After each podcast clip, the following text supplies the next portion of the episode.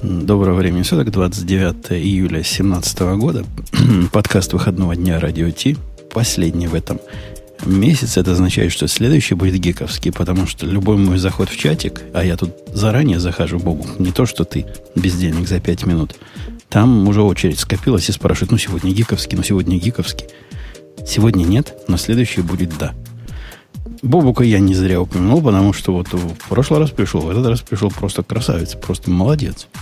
Просто красавец. Ну, то, конечно, конечно. Еще бы вот э, пару раз еще походить, и можно опять всем напоминать, что стабильность признак мастерства. И вместо выбывшей Ксении Ксюши не будет по причине я не знаю, насколько уважительная, но во всяком случае отпрашивалась. Справку от родителей принесла. Вместо нее и частично вместо Грея у нас наш постоянный запасной Алексей. Здравствуй, Леша. Всем здравствуйте. Да, я сегодня постараюсь шутить за Грея и не знаю, смогу ли поддержать антисексистские разговоры за Ксюшу, но я постараюсь. Ты на тебя ложится главный челлендж сегодня. Ты просто не еще не понял. Ты должен нам рассказывать с Бобуком, что главное происходит на фронтенде. А бэкэнщики это не понимают счастья своего, как им просто и как им легко. А вся сложность okay. вот там на телефончиках. Так что готов, okay, готовь я... доводы. Я как-то грозился совершить камин в прямом эфире, поэтому, наверное, пришла пора. Я даже на JavaScript пишу, поэтому... Ой-ой-ой-ой-ой. Я так тоже, что я... я... Я даже jQuery знаю, как использовать. Вот cut and paste могу сделать. И CSS. CS, не CSS, я как, как родной, просто ночью разбуди, CSS знаю. Э, Бобук.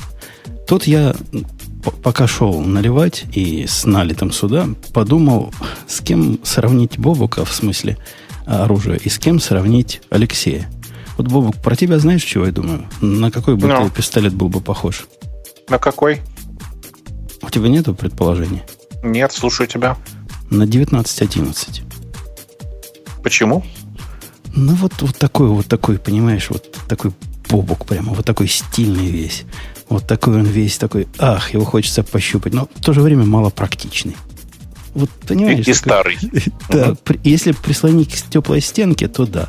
А так вот, а Лешу, Лешу бы я сравнил с револьвером. Вот шестизарядный револьвер даже может магнум. Он такой... Прости, меня срубило на слове шестизарядный. Я даже не знаю, да, это как комплимент воспринимать или... Жалко, что Ксюши нет сегодня все-таки, да? Это, это молчать. Это к тому, к тому, Леша, что ты вот надежный. Понимаешь, тебя достал из сейфа. Вот сидишь ты в сейфе, никого не трогаешь. Даже смазывать не надо. Достал из сейфа, стрельнул, стреляет. Вот просто на любую тему стрельнул, стреляет. Нажал курок, пуля вылетела. Вот все прям предсказуемо. Нет, чтобы вот то Бобук пришел, не пришел, и вот 19-11. Люди на, на, на такой пистолет прямо жизнь свою не поставят. А на твой револьвер, Леша, это легко. Вот, вот со, со, со, самое место... Конечно, патронов маловато. Конечно, великоватый, громоздкий. Конечно, тоже как Бобук устарел. Но просто вот вещь. Такие мысли были, пока шел про Ксюшу. Вы не поверите, что я про Ксюшу подумал. Но. Я, я подумал, что Ксюша примерно как вот этот AR, ну, как э, гражданская версия М16. Да нет, ну ты что, нет, Ксюша изящная такая. Это такая, знаешь, классическая дамская беретта. Не, И гражданская не, версия М16. Ну, а AR15, по-моему, это называется. Ну, их много разных. Специалисты это билды это называют. У нас можно купить легко такой вот за углом. Мне просто нравится, что это гражданская версия. То есть, ну, для, для не, граждан. Не, ну, ну, ну R15 это... это автоматический пистолет, чтобы понятно было. В смысле, он это автомат. Цивильная версия это такая, которая да. не для армии, а цивильная. Не, мне кажется, она была бы М16, но может быть вот в женском исполнении, когда было покороче, приклад поменьше, носить полегче. Не знаю, мне кажется, мне кажется, что Ксюша не стреляет из автомата, она не стреляет по площадям, она точно в цель, подойти поближе и фигак между глаз. Поэтому, конечно, мне кажется, это вот как раз, я говорю, дамская беретта спрячет, спрятана в сумочке, знаешь, э, так аккуратно подходит, бац, и все как бы, и, и пошла дальше. Окей, okay, окей. Okay, Но вообще, я хочу сказать, а я хочу перефразировать известного классика и сказать, мужайтесь, я дам вам парабеллум. Может быть, придется отстреливаться. Давайте вспомним, что у нас подкаст обычно начинается не с таких странных тем, а с Digital Ocean. И сейчас... Давай, потому что патроны дорогие. Точно, понеслись. Это шоу создано при поддержке Digital Ocean. Digital Ocean – провайдер доступного облачного хостинга. Всего за 55 секунд и 5 долларов в месяц вы можете создать свой облачный сервер в одном из дата-центров, расположенных в Нью-Йорке, Сан-Франциско, Амстердаме и Сингапуре, и управлять им с помощью простой, интуитивно понятной панели управления или воспользоваться мощным мощным API. Начните прямо сейчас. Введите промокод радиодефис при регистрации и получите 10 долларов бонуса на аккаунт. Так, начали мы весело. Давайте продолжим сразу за упокой, чтобы баланс в этом мире соблюсти. Прощание у нас с э, айподами. Прощание, прощание. Закончилась эпоха. Была эпоха, нет эпохи, и ушла. Его, что случилось с ними? Расскажите, официально закрыли. Я как-то посмотрел новость, прослезился, вспомнил свои подики и читать дальше не стал. Да мне кажется, что официально закрытия никакого не произошло. Apple просто убрала из э, своего э, онлайнового магазина iPod Nano и шафлы, которые э, продавались все последние годы. Тем не менее остался iPod, это iPod Touch, помните такой, который похож на очень тоненький iPhone? Но, конечно, мы все понимаем, что это не настоящий iPod. iPod умер в 14 когда они классик закопали. Э, у меня до сих пор есть и прекрасно работает в идеальном состоянии на 80 гигов. Конфетка. А у меня, вот есть, эти... у меня есть три штуки э, нано до того, как из них вы... не нано, а мини, до того, как из них вынули диски еще. Помните, были такие? Ну, с жесткими, жесткими дисками, но не очень большие. Может, нано назывались, не помню как. Такие разноцветные, Нет. крупные. Нет, да? Экран там был, колесико было, они такие толстенькие. Ну, там внутри стоит ну, диск, там не, не этот самый, не, не какой-то там хай-тек. Ты уверен, что это iPod Nano? Это, по-моему, просто iPod Classic. Не-не, не классик. Вот был классик, и вместе с ним был другой, поменьше. Я не помню, как поменьше назывался. Я найду... Мини. Может, так мини он, он без диска, по-моему. У меня как раз такой, по-моему, был. Он такой тоненький и с колесиком тоже, и маленький экранчик наверху. Да. И он как бы как классик, но, но в, раза в два меньше и тоньше. И он, по-моему, он не с диском, он прям там с SSD все модно. Ну, или не с SSD, по а... По-моему, во-первых, у меня не тонкий, а довольно толстый, сравнимо по толщине с классиком, но меньше размером. По-моему, мини какой-то. Может, какого-то переходного поколения. Три, мне их как-то три подарили. Это, это А зачем три подарили сразу? Ну, так подарили. Не мне, а мальчику подарили. Это его girlfriend тогда как раз в семью купили три штуки всем. И никто не потянул. Прямо три мальчику и досталось практически в упаковке. Чего не потянул, да, я не знаю. Может, у них они решили, что только к макам подключать можно. А возможно, так и было. Какой-нибудь FireWire тогда был. Помните, обязательный. Ну, конечно. Так, раньше же без iTunes, по-моему, все равно их нельзя было использовать. А, а нет, iTunes под Windows был тогда уже, да? То есть все равно можно, можно было купить и пользоваться даже на Windows. Я тебе больше того скажу. Была куча софта даже для Linux, для того, чтобы копировать файлики на iPod. А там даже была своя прошивка, и можно было чуть ли не фильмы смотреть, и там экран был что-то типа 120 на 110, в общем, какой-то совершенно крошечный экран, но люди туда ставили какие-то свои прошивки, и, во-первых, туда можно было заливать музыку без всяких iTunes, и даже что-то там смотреть на нем. Вот это были энтузиасты своего дела. Ну, в общем, anyway, к сожалению, э, эпоха айподов уходит. Я по-прежнему считаю, что iPod Shuffle был э, прибором, который, как мне кажется, прямо радикально изменил жизнь людей. Ну, сначала классический iPod, а потом iPod Shuffle, потому что Shuffle же был чудовищно дешевый. Вы помните? Эти мелкая железка, которая ничего не умеет, кроме как просто играть музыку, даже экрана не было. И которая, ну, собственно, удовлетворяла практически всех ведь. Это же iPod был, который такой настоящий народный. Да, он требовал компьютера и дурацкого этого iTunes для большинства случаев. Но все равно он же просто работал. Такая так, клипса, а которая просто работала. Так, а слушай, отличная маркетинговая идея. В свете того, как они сейчас вливают деньги и силы в Siri, сделать э, iPhone, ну, это не iPhone, iPod, вообще без интерфейса, вот в стиле Shuffle, который управляется только Siri. А им не нужно это. Ты знаешь, у них, судя по всему, ставка на Siri и вот эти текущие наушники э, сейчас сыграет. Потому что, э, ну, типа активация же в Siri встроена в эти текущие наушники, и следующий шаг это, очевидно, делать э, систему, которая позволяет работать с Siri все более качественно и при этом совершенно не доставая там телефон из кармана и все такое. Если они, конечно, будут активно это дело развивать, они а не проигрывать, как, как происходит сейчас. Окей. Э, у тебя iPod это сколько сохранилось? Вот у тебя все три этих маленьких осталось, да? У меня есть три маленьких, у дочки есть последний, я не знаю, сколько последний, но последний, что я купил, розовый, э, ну, Нано, Нано назывался. Такой квадратненький, вот эта странная форма у них была последний, да, по-моему? Абсолютно квадратненький, с цветным экраном уже, да, это самый, самое а, свежее а, поколение, да. да. Угу. И да. где-то валяется вот этот классик, да, валяется, ну просто его заряжать нечем. У меня все заряжено. Классик э, используется в основном в машине. Э, когда куда-то далеко едешь и там мигает интернет, у тебя в классике всегда есть подборка хорошей и актуальной музыки. Это сейчас сарказм был. На целых 80 гигабайт. Э, слыхал, Бобок, такие есть технологии. Не, не знаю, лет, наверное, 30 как придумали. Называется SD-карты. Лет 20. Втыкаешь и в машину SD-карты. А и там прямо музыка. SD-карты ну, бывают большие-большие. Ну, мне кажется, это вообще совсем не то. Во-первых, что у тебя на этой SD-карте? У тебя там э, библиотека устроена как-то хитро, да? Она позволяет искать там, например. Не, это Нет? машина позволяет искать. Машина, машина тебе ничего не прям... позволяет искать, поверь. Вот построй мне там, пожалуйста, подборку э, музыки 80-х годов, которую я оценил больше, чем на три звезды.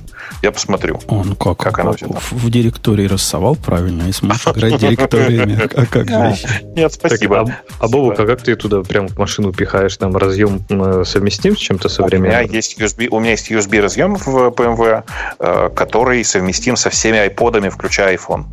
И он до сих пор прям распознает его как да, внешний прекрасно вот этот... Конечно, конечно. А, а, Apple же гиганты мысли в этом смысле. Они когда-то давно э, утвердили стандарт для проигрывания э, музыки через с USB, э, который называется, вот так называется, iPod на самом деле. Они все косят под, под классический iPod USB-шный, и все в порядке, никаких проблем.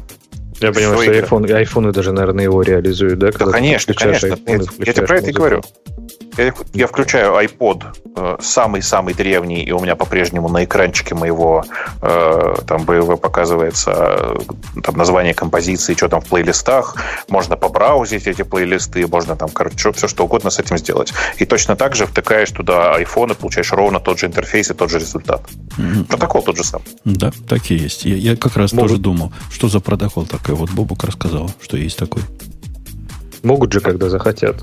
Но, видишь, это, это автопроизводители в данном случае э, просто очень пошли на поводу у Apple, потому что долгое время считалось, что не бывает плееров, кроме iPod. А, ну, так, так, так такие есть, так такие было.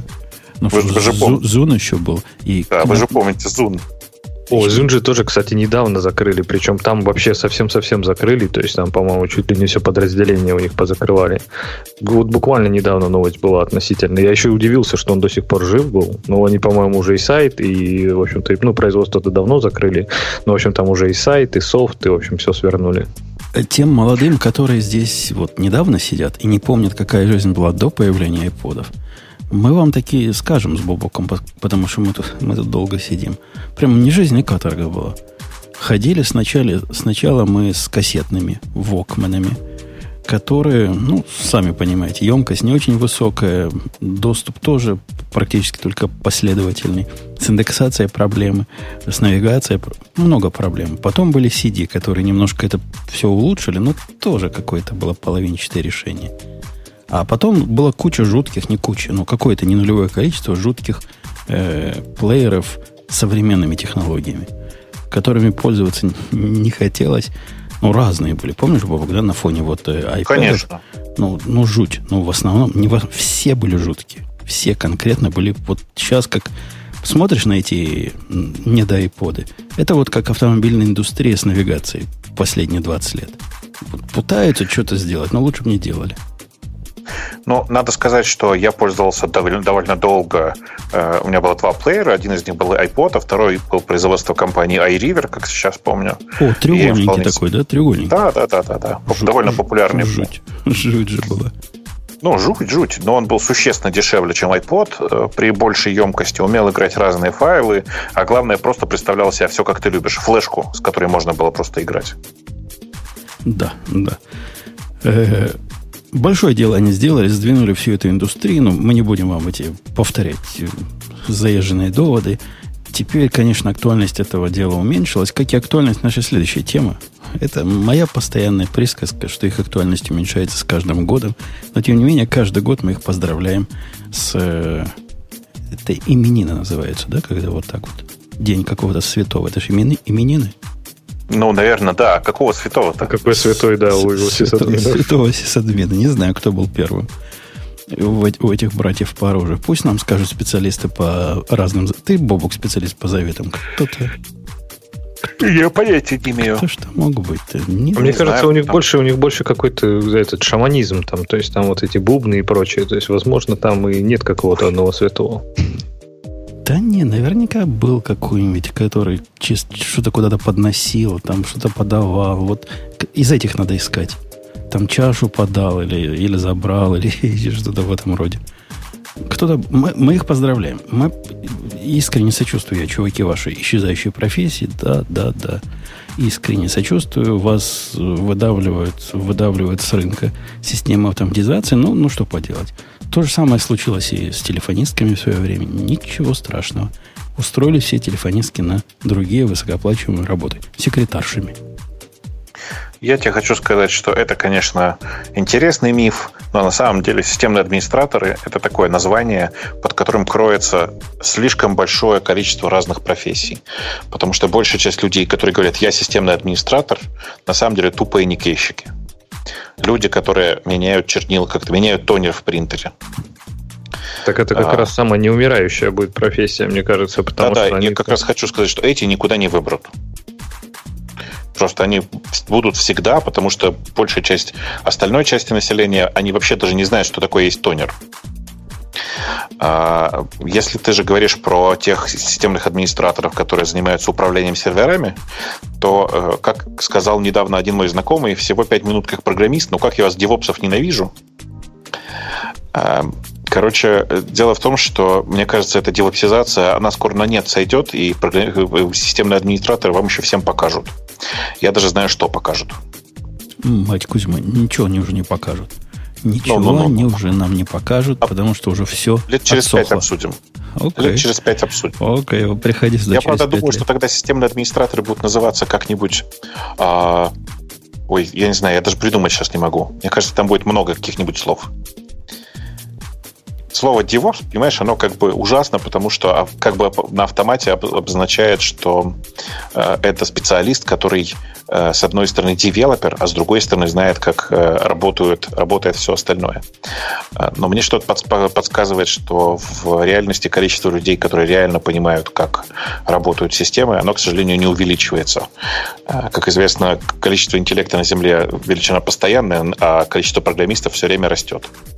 Ну, мой любимый довод. Я с тобой, собственно, согласен. И миф о том, что всяк, всякую команду можно DevOps взять и перенести, это миф. Но, однако, твое предположение, что сисадмины это те самые, которые знают, как работает, еще более далеко от реальности. Уж скорее среди программистов можно найти тех самых, которые знают, как оно все вместе работает. И, да не. Да. Не, не, ну я тебе говорю, вот, видишь, у нас просто раз, разное с тобой представление в словаре, кто такие системные администраторы.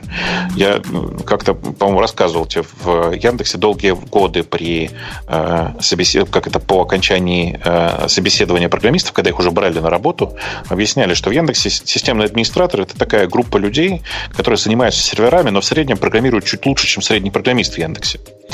Э, и на самом деле, по большей части это сохранилось до сих пор.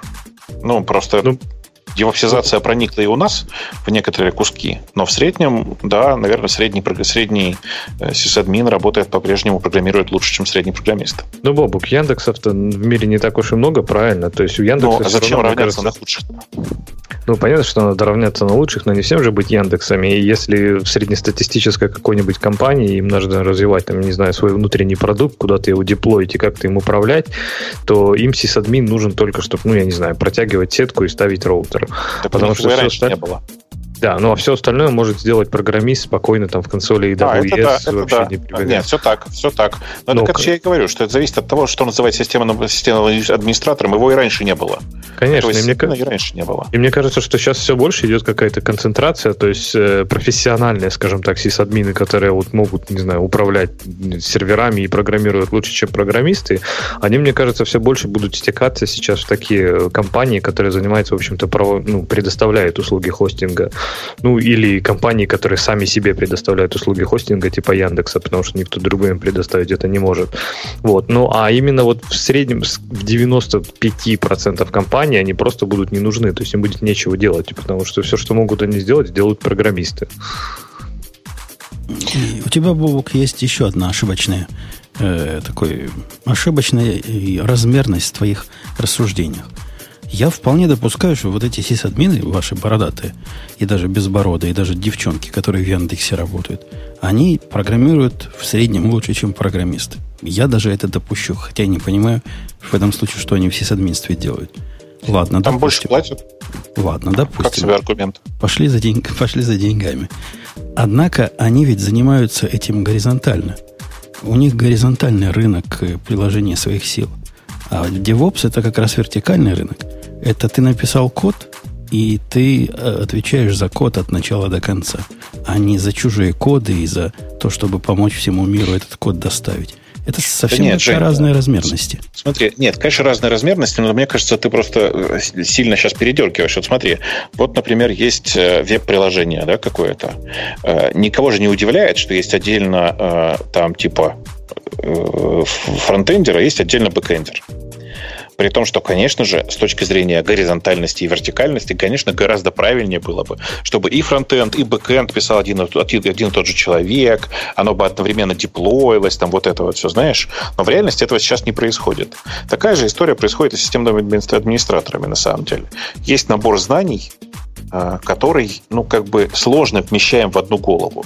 А что самое ужасное, есть набор действий, которые сложно вмещаем, ну, набор ролей, которые сложно совмещаем в одном человеке.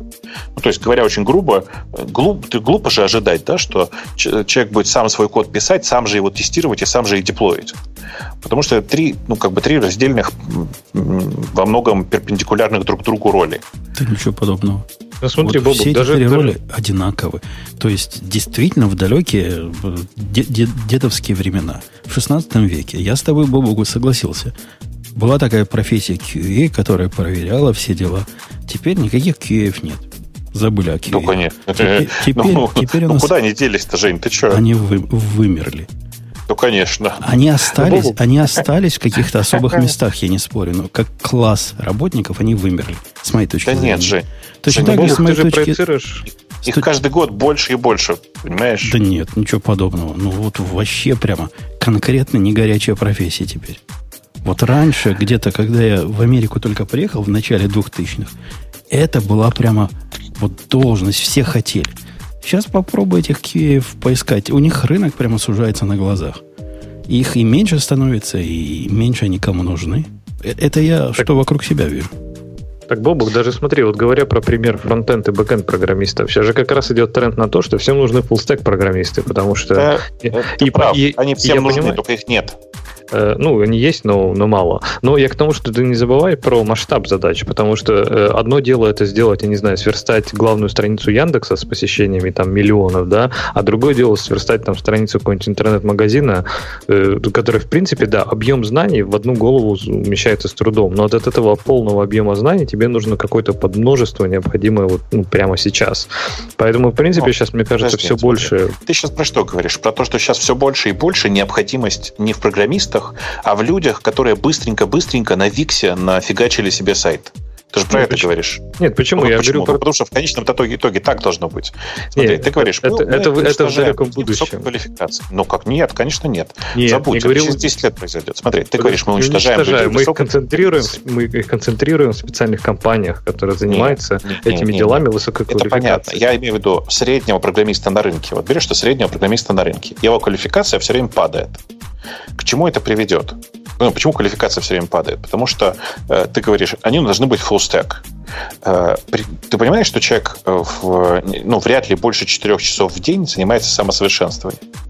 Если он размазывает это целиком по всему вот этому стеку, которым занимается, это автоматически означает, что квалификация в каждом его э, сегменте э, растет медленнее. Если вообще растет. Потому что ну, темпы, темпы изменения технологий таковы, что ты вообще не растешь, если ты разделился на 10 сегментов. К чему Ну, это я приводит? говорю, что тебе не нужны высокие, высокие скиллы в э, отдельно взятой технологии, они Всё не правильно. нужны. Они, не- они, ты прав, не нужны. Но только тогда не надо вообще заморачиваться. Я же говорю, есть Wix, Squarespace и прочие другие конструкторы, которые прекрасно решают задачу. Программисты вообще больше не нужны. Ну, так- конечно, и мне кажется, к этому, к этому все и придет, в конце концов. Конечно, Но но тогда давайте не будем говорить о том, что не нужны системные администраторы в пользу девопсов. так потому просто что, они первые в очереди, нужны. понимаешь? Они первые Не. в очереди. Нет, конечно, первыми в очереди. Это что? Самое важное это не убирать э, уборщицу, это известное дело. Но с практической точки зрения, я же говорю, э, ну, это же излишнее упрощение, потому что в реальности далеко не все задачи сводятся к рисованию двух страничек в- на, на ангуляре, понимаешь? А, И далеко не все задачи сводятся к Squarespace. А, И в реальности, насколько я сейчас вижу, по крайней мере, пока в ближайшее время, количество необходимых э, узких специалистов постоянно растет. Нет такого, что нам нужны только full stack. Э, Количество запросов на, на full stack постоянно растет. Но этот, эти запросы покрываются бывшими 1С-программистами. Ну, Хорошо. понимаешь? Молодец. Красиво сказал. Слушай, а у меня такое вот, такое сомнение есть. Я гляжу из практики. Вчера я пошел э, в Amazon. С- в Amazon, который AWS. Позырить э, разного. То есть мне хотелось сделать хитрый такой load balancer, который будет уметь там разные штуки такие всякие делать. И начал я исследовать вопрос. Что ж, значит, нового у них со времен ELB добавили? И в процессе исследования вопроса я нашел три примерно похожих продукта, которые решают мои проблемы в AWS.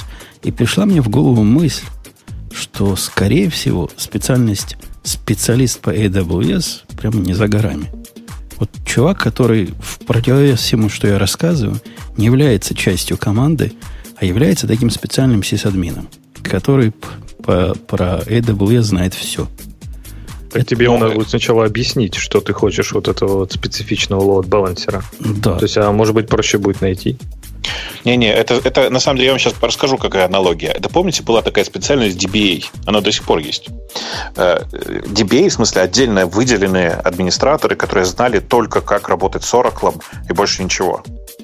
Вот э, э, э, Женя на самом деле говорит об этом. О том, что появятся специальные администраторы, специализация которых исключительно АВС. Они ничего кроме него не знают и специализируются на том, чтобы супер в деталях оптимизировать настройку АВС. И там, Не, ну даже, подожди, там, раньше- там не настройка. Вы думаете, это раньше была настройка? Типа зашел бакета, права настроил и пошел работать. EC2 поднял из темплейта и пошел работать. Нифига подобного. Сейчас там программирование. Вот какой-нибудь AWS Application Gateway, по-моему, это называется. Это прямо система в себе. Со своим языком, который на JSON похож. Со своими flow, которые там иногда drag-and-дропами, иногда API-колами. Прямо вещь. Причем это не самая сложная вещь. Но вот так, без, без пол-литра к ней подойти не получается. С наскоком не решишь. Чего там ALB, Application Load Balancer, который, казалось бы, ну, что может быть сложного сделать такой load balancer, который раут сможет делать, отдельно балансировать в, в дополнение к тому, как обычный классический. Он тоже прямо не такой прямой, как, как железная дорога. И у человека, который его не видел, могут волосы выпасть при взгляде на это.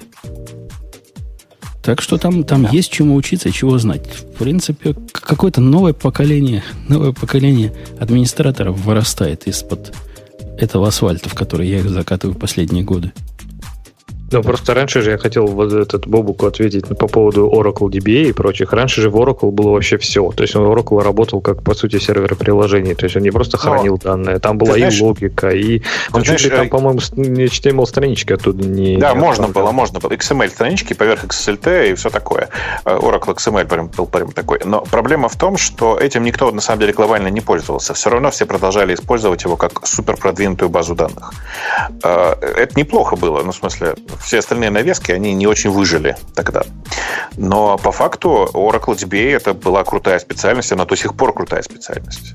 И я думаю, что еще долгое время э, много э, компаний будут продолжать жить на Oracle, и специ... там, специалисты поэтому все равно понадобятся. Но количество людей, которые сейчас используют Amazon совершенно бездумно, не очень понимая, как он работает, оно прям чудовищное. И рано или поздно действительно нужно будет, видимо, выращивать особое поколение особое поколение людей, особенно поколение таких типа специалистов, которые занимаются, например, оптимизацией АВС. Тебя. А, вообще я с тобой не соглашусь, Бобок. АВС, ну. по-моему, в сегодняшнем состоянии слишком сложно, чтобы его бездумно использовать. Мне кажется, там есть два вида пользователей. Вот такие, как я, которые там с самого начала сидят и потихонечку, значит, накопили знания в тех областях, которые им нужны. И свежие, вот эти самые специальные, они себя девопсами называют, но это такие AWS и админы, которые экзамены сдают и всем этим занимаются. Человеку просто так туда войти, вот с парадной двери, какому-то новому стартапу, который никогда этим в жизни не занимался, то он ужаснется и пойдет на какой-нибудь DigitalOcean. Ну, э, я же тебе про это и говорю, что сейчас есть большое количество людей, э, большое количество компаний, которые так или иначе уже переехали на АВС или исторически там были. И для того, чтобы хоть как-то э, типа дальше развиваться и при этом не ударяться в 100 тысяч миллионные расходы на АВС, как, вы, как мы знаем, это вообще реально совершенно. Э, ты можешь на АВС просаживать совершенно бешеные деньги. Нужно пригласить специального человека, который прооптимизирует тебе твое использование АВС. И чтобы ты продолжал так же бездумно этим заниматься, понимаешь? Так, а мне кажется, рынок скоро ответит, и просто появятся такие, как VIX для, или как Square, Square, вот эта штука для конструктора Squarespace. сайта, Squarespace, а, так у них уже, для у, AWS. У них уже есть такой, называется есть. солнечный парус. Да. Не, подожди, солнечный парус это, по-моему, такой достаточно ограниченная штука. То есть ты можешь там PHP с MySQL поднять, но ты не можешь там, не знаю, наконфигурить себе заковыристый ELB еще с чем-то. Можешь. А я имею в виду... Можешь. Не заковыристый, но какой-то да. можешь. Есть и внешние решения такие, конечно же, но э, вообще э, такие штуки приятно автоматизировать, но это вовсе не означает, что это будет дешево. На самом деле, что Wix, что Squarespace, вот это все, оно эм, любые вот эти конструкторы сайтов, они на самом деле не делают тебе дешево и не делают тебе эффективно. Э, DBA, особенно крутой DBA в случае там, с Oracle, нужен был для того, чтобы, например, посмотреть на то, как ты используешь Oracle и сказать, слушай, да ты дебил, у тебя тут 100 инстансов поднято, можно 10, и вот типа вот эти пару запросов поменять, и все хорошо будет. То есть ты просто это позволяло тебе радикально экономить. А, я уверен, что с Амазоном уже сейчас можно так делать. Типа, эм, специальный человек приходит, тыкает тебя носом, говорит, у тебя вон тут по 10 бакетов лишних открыто, а еще ты вот здесь зачем-то из S3 все берешь, э, несмотря на то, что здесь тебе нужно вообще все по-другому сделать. И получишь нормальный совершенно такой, типа, экономию э, в, прям в моменте, прям сразу. Они... Не, не то, что Rackspace делают, и вот эти вот Rackspace, да, они называются, по-моему, которые как бы консультанты поверх других облаков. Вот, это вот не вот, то, что вот, они... Вот мне кажется, это как раз про то, с одной стороны, а с другой стороны, за малые деньги, Бобок, всего 10% от суммы того, что ты платишь AWS обычно, ты можешь купить себе профессиональную поддержку, которая включает автоматические, автоматические системы, которые вот это тебе делают каждый месяц. Причем довольно классно делают. Вот реально эти отчеты, которые они мне присылают, стоит почитать. И репорты, которые они генерят, стоит внимательно смотреть. Очень внятные отчеты. Денег стоит но дешевле, чем держать специального человека или нанимать специального человека. Ну, и саппорта тоже нужен. Как, как ни крути. Такое бесплатное приложение, как Amazon Prime, бесплатное приложение видео смотреть к тому, чтобы посылки быстро получать, так и здесь. Такая я говорю, получается, что все люди, которые могут написать софт или вообще собрать такой отчет и собрать и понять, что неправильно используется AWS, они постепенно стекаются все больше вот таких хостинговых компаний, как AWS.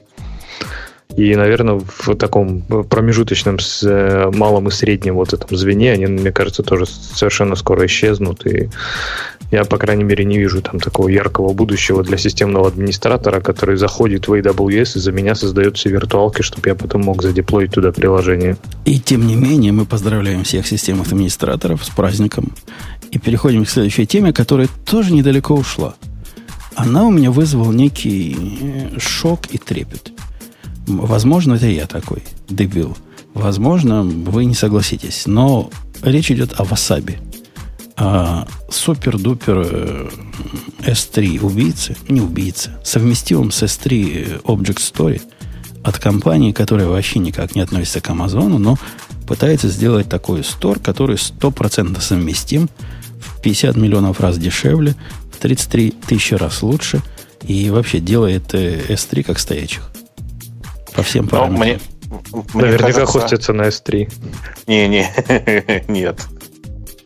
Это же не первая попытка. В смысле, я таких знаю довольно много э, историй, когда пытались на базе э, протокола S3 э, построить свой собственный какой-то интересный новый storage.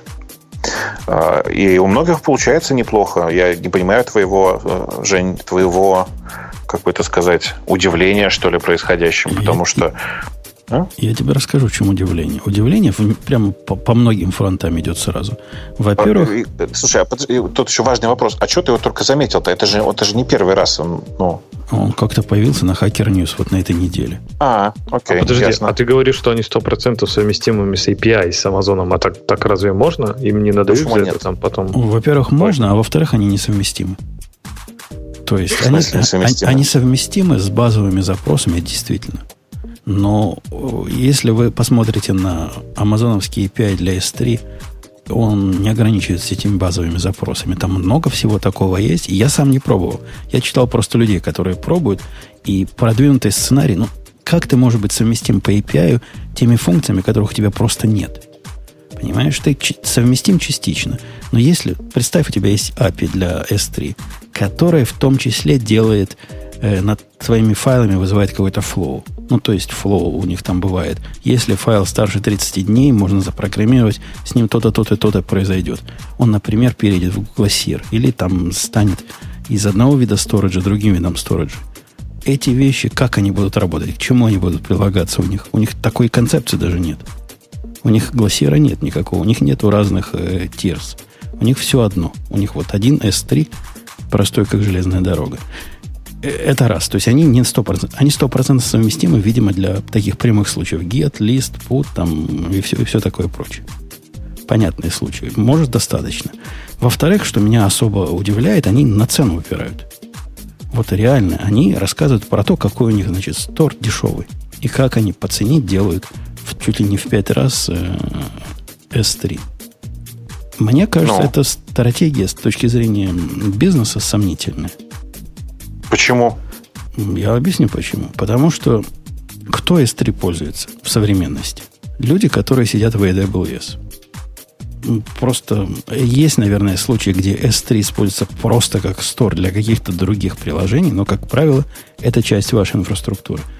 И очень в редких случаях S3 является той самой частью твоего, твоей боли, и той самой частью, которую ты не можешь стандартными средствами уменьшить, заоптимизировать, что тебе приходится искать чужие решения изнаружи.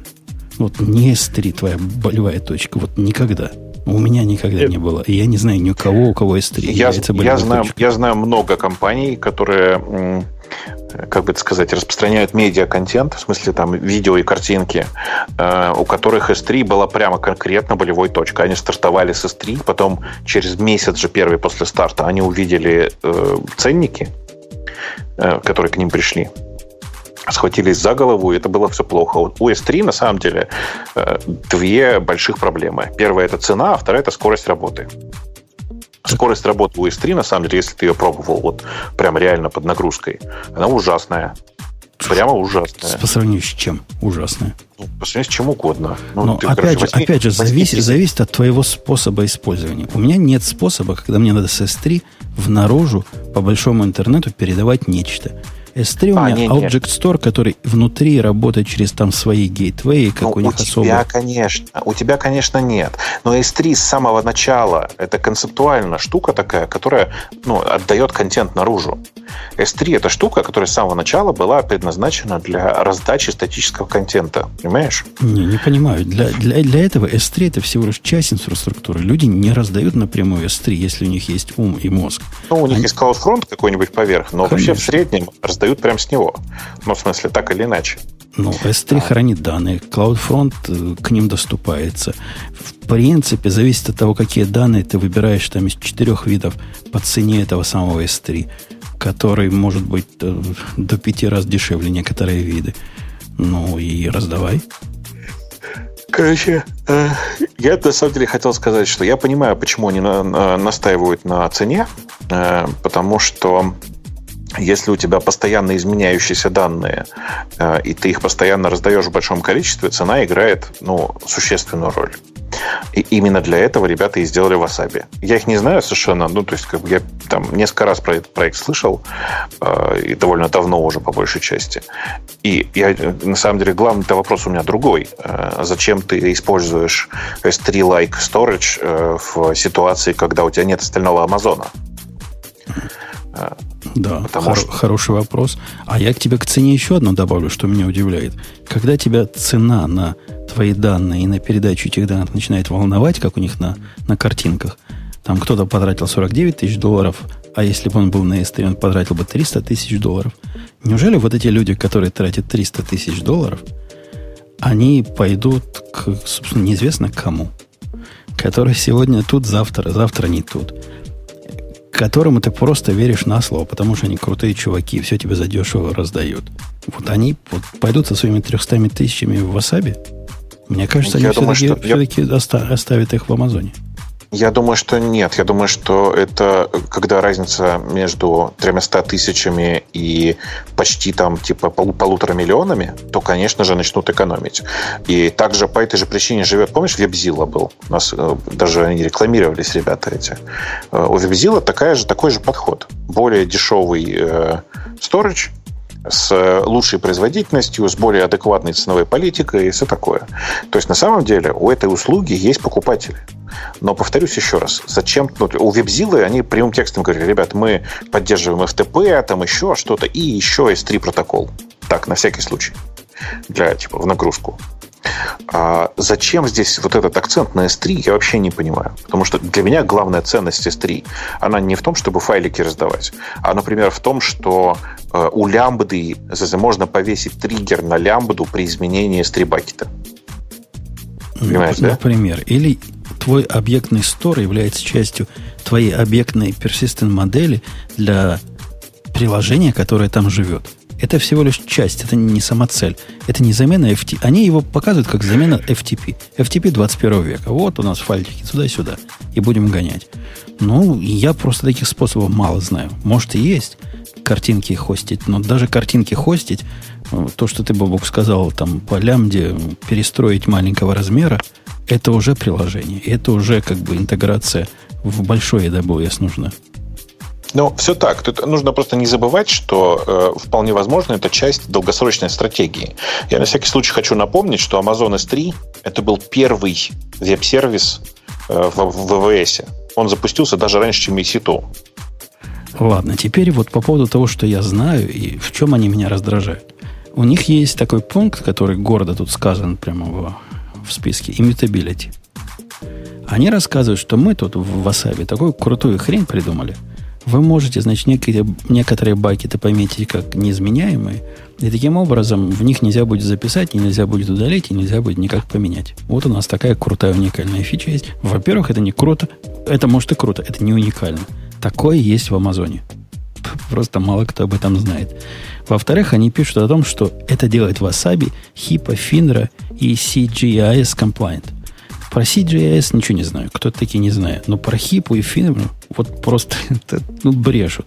Ну, брешут, как силой ми- мерен. Не делает факт заявления того, что у них immutable, программы, которые будут использовать FINRA и HIPAA compliant. Ну, не так Но. все там просто. Даже Я с Амазоном, с, гла- с глассиром, ко- у которого есть формальные сертификации, не так все просто. А с этими чуваками, которые никто не знает, и звать их никто, но это вообще не так. Ну, я ничего не знаю по Финру, а HIPPA точно в данном случае так не работает. И даже их личного сертификата, ну, в смысле, их сертификата васабевского э, compliance с HIPPA не будет достаточно, если ты строишь свое приложение на базе Wasabi. Э, ну, чтобы подходить под, под э, э сертификацию HIPPA в результате. Э, при этом э, мне это интересно еще вот что. А какая долгосрочная стратегия? Потому что вот эта вот цена в пять раз ниже, она реально сейчас одна из самых низких на рынке. То есть я не знаю, что ниже, что дешевле. Вот просто не знаю. Э, ну, дальше-то чего? Так типа... а вы не думаете, что это проблема неуловимого Джо, что у них такие отличные пинги, быстрые скорости, дешевые цены, пока им никто особо не пользуется. Как только туда придут ну, большие ребята, то да смогут нет, ли они обеспечить такие же SLA все? Ну, это нет, это, конечно, вечный вопрос, и пока не проверишь, не узнаешь. Но я знаю ребят, которые, знаю, э, грубо говоря, там всякие эм, как бы это сказать, компании, которые стоят за этим проектом частично. И это довольно серьезные ребята, э, к которым, повторюсь, у них тоже нет ответа на вопрос, а что же дальше? То есть, но с другой стороны, нужно понимать, что ответа на вопрос, а что же дальше, не было и у DigitalOcean, когда стартовал он. То есть там тоже был такой, типа, у DigitalOcean была очень привлекательная полянка. У этих полянка совсем не такая привлекательная. У DigitalOcean были вот эти перебежчики из WordPress, как целевая аудитория, которые хотят себе виртуальный хостинг поднять. Кто, перебежчики от кого будут поднимать себе замену S3? Ну уж не из Амазона, правильно? Перебежчики из каких-нибудь FTP серверов на GoDaddy, который закрыл весь этот сервис – я не вижу рынка и откуда к ним будут люди приходить. И стратегия мне их непонятна. Вот взять вот такой узкий продукт, да, во времена, когда AWS начинался, возможно, это было вау-вау и самая востребованная технология. Но поезд ушел уже.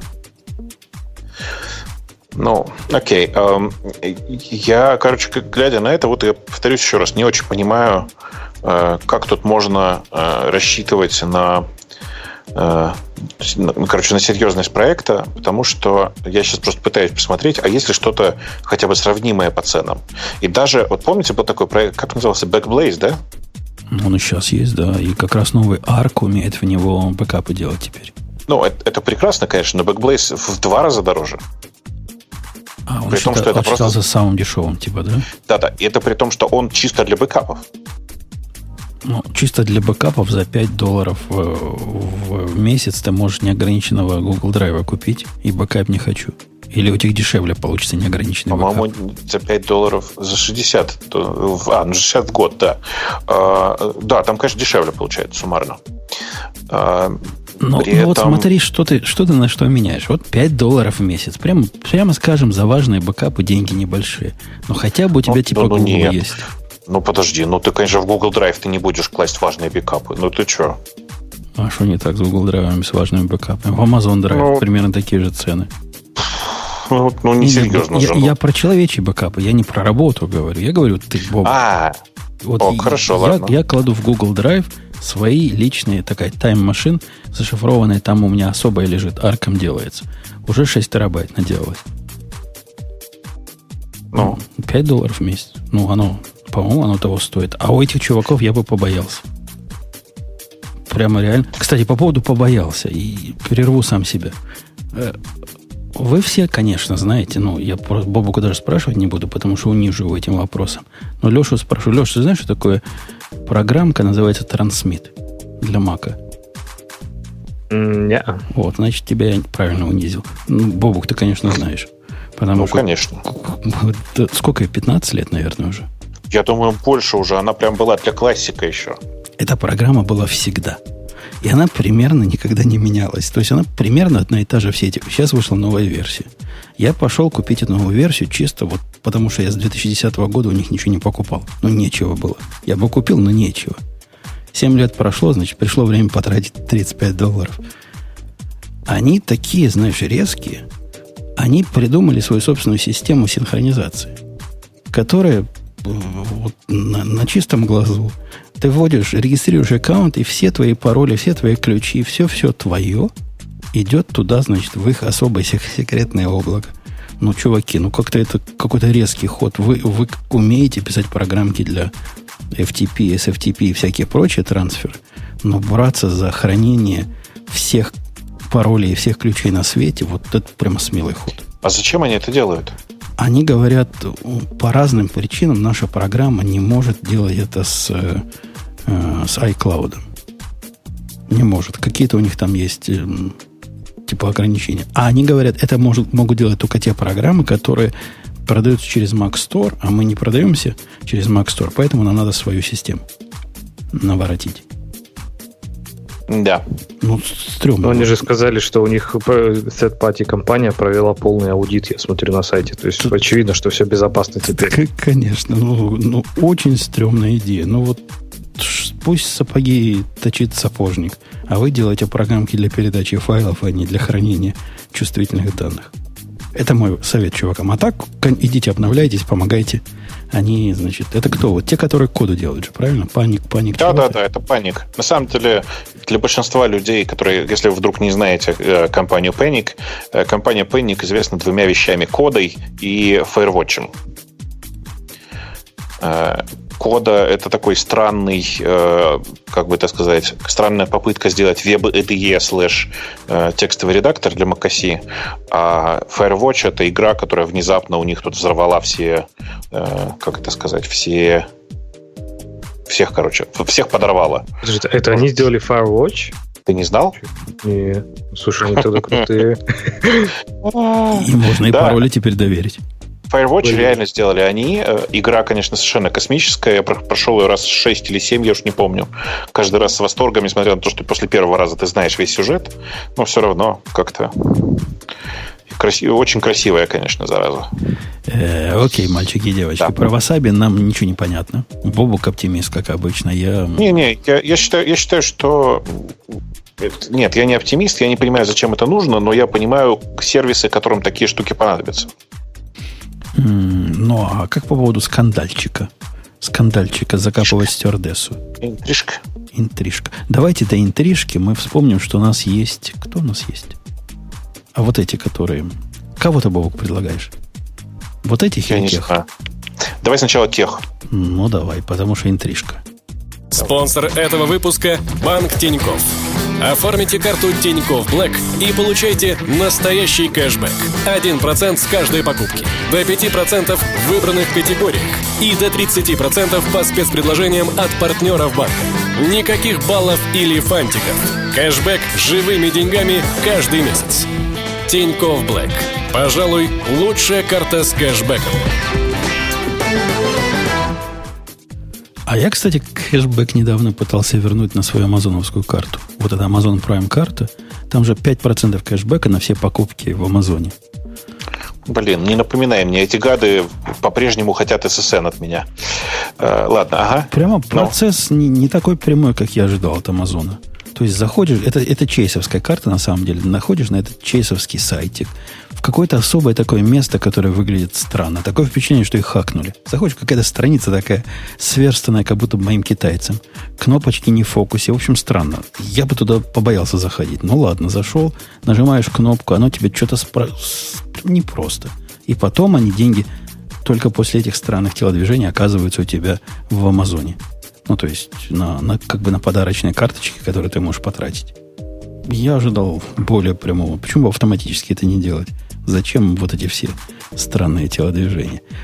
Э, э, Ruby on Rails умирает, или уже умер, или уже совсем умер, или уже совсем все плохо. Есть у нас кто специалисты? Я, это не первый источник, из которого я такое читаю, что мол, все, все, все пропало.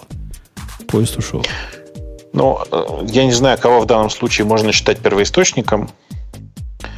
Пошел почитать, что за статья такая. Я могу в двух словах пока рассказать. Давай. В чем, Давай. Так вот, э, собственно, новость э, насчет Ruby on Rails, мертв он или нет, непонятно пока, но самый большой, то, что называется Programming Bootcamp, это, я так понимаю, место, в котором берут людей, которые не занимаются программированием и начинают их занимать программированием, самый большой в Штатах, он э, выпустил такое интересное заявление, что они отказываются от Ruby on Rails в своих учебных курсах в связи с низким спросом со стороны работодателей и переходят барабанная дробь на Java и Spring потому что здесь немножко пугающий стейтмент от них идет, и мне кажется, это либо э, тонкости цитирования, либо они что-то не то делают. Написано, что Java и Spring могут быть, могут быть использованы в широком спектре разных контекстов от бэкэнда до мобильной разработки и веб-приложений. Не знаю, есть ли Spring для мобильных приложений. Ты вот. как Ксюша должен ответить сразу, нет, ни в коем случае. Сам же э, себе. Не, ну там, там Java, хорошо, там есть Java, видимо, Spring тут просто не к этому. И в качестве аргумента, да, они приводят, что э, спрос со стороны работодателей на Ruby on Rails он постоянно снижается, на Java он остается постоянным и даже растет. И как один из аргументов они говорят, что Rails в свое время взорвал танцпол тем, что там был, э, все было просто удобно и легко, а на Java было медленно, противно, и вообще люди как бы плевались и не могли совершенно этим пользоваться. Но сейчас современные современная Java, она выросла настолько, что, в общем, записать на ней одно удовольствие, и, в общем-то, причин изучать Ruby больше нет. Что-то они курят забористые. Мне кажется, что люди не понимают, в чем основная идея рельсов была.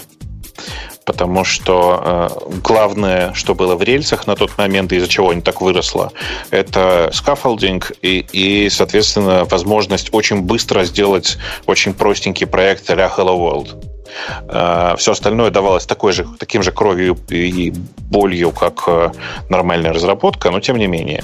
И, собственно, на, на этой популяризации вот этого с 2009 по там, 2012, наверное, год э, популярность рельс и держалась. Дальше оно все пошло вниз естественным путем. Тут нужно заметить, что оно пошло вниз везде за пределами азиатского рынка, потому что в Южной Корее и Японии с рельсами по-прежнему все хорошо, и они страшно популярны и никуда не деваются.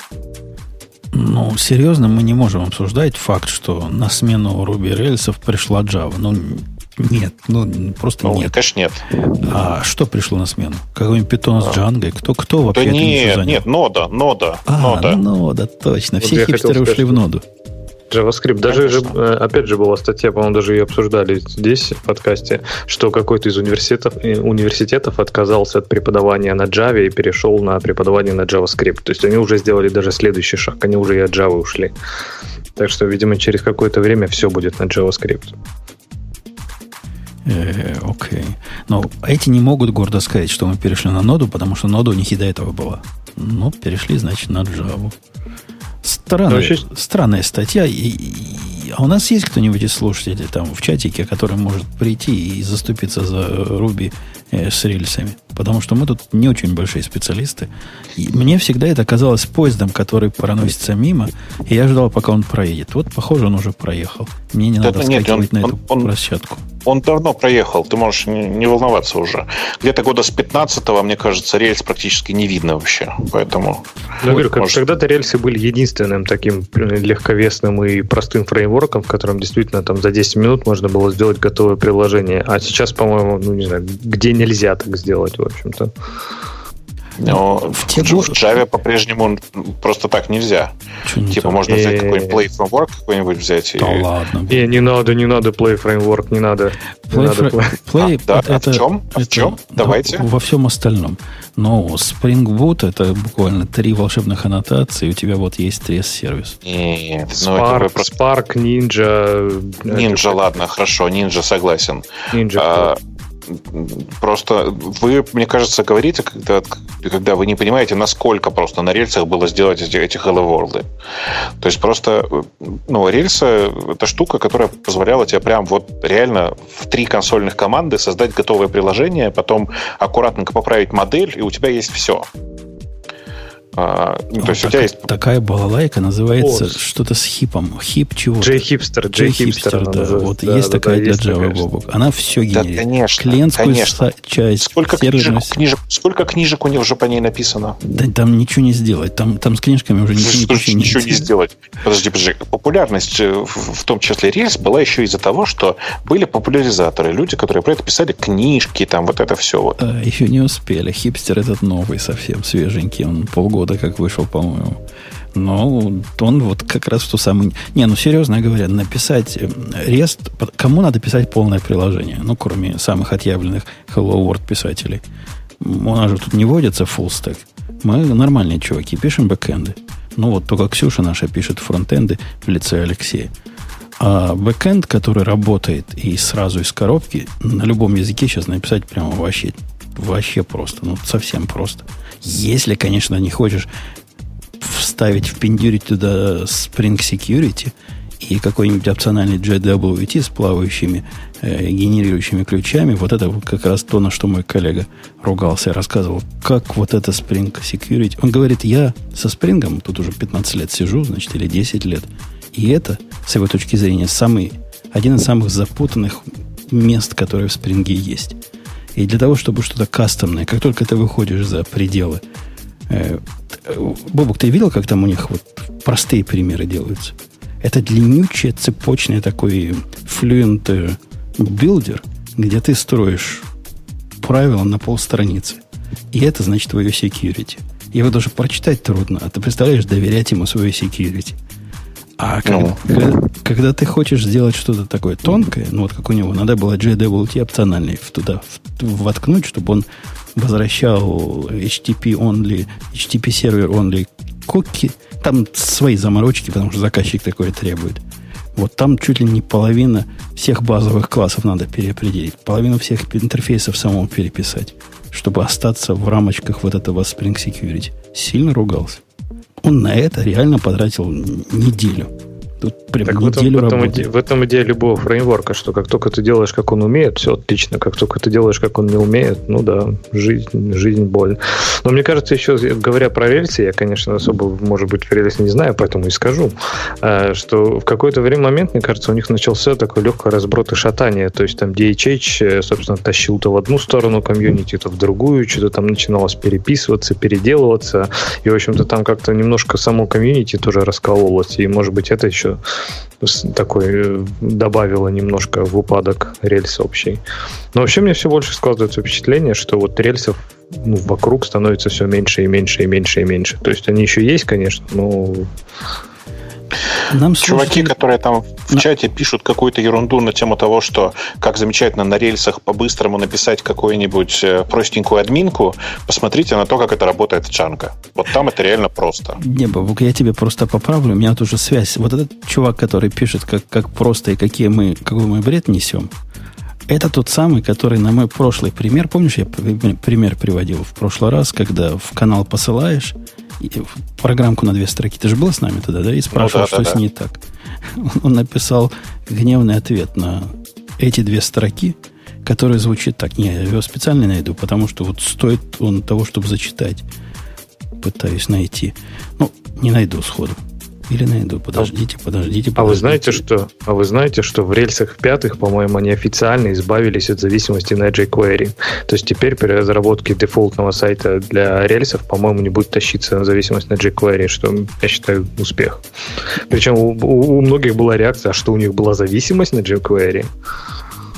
Зачитываю, Бобук, зачитываю. Готов? Ну? На эти две строки. Две строки, напомню, были такие. Послать э, слайс байта в канал, вернуть э, две перемены в длину это, этих, этого слайса и nil, потому что ошибки нет. Вот это был код. Чувак ну? написал, ну? на кой придумывать всякие разные типа ООП, инкапсуляции и так далее, чтобы писать потом такие уродливые участки кода, где тут наглядность и читаемость. Ну, а что тебя смущает? Да ну, реально, где тут где, где инкапсуляция? Это я, я, я, я согласен. А где ООП? Как, как ты послал? Вот два байта переслал без ООП. Это как? Это, это вообще что? Надо обязательно было, чтобы кто? Интерфейс был, правильно? А, Он та, которая есть. посылает, реализовывала. Это, собственно, как раз и была, кстати, реализация интерфейса. Но мало. Видимо, было мало. Надо было пищу. Надо было несколько базовых классов. Так что, да, ты нижнему интернету доверяй, но проверяй. Э, ладно, давайте что-нибудь повеселее. Про Ruby on Rails, ну, закапываем, закапываем, закопали. Какую тему кто хочет выбрать?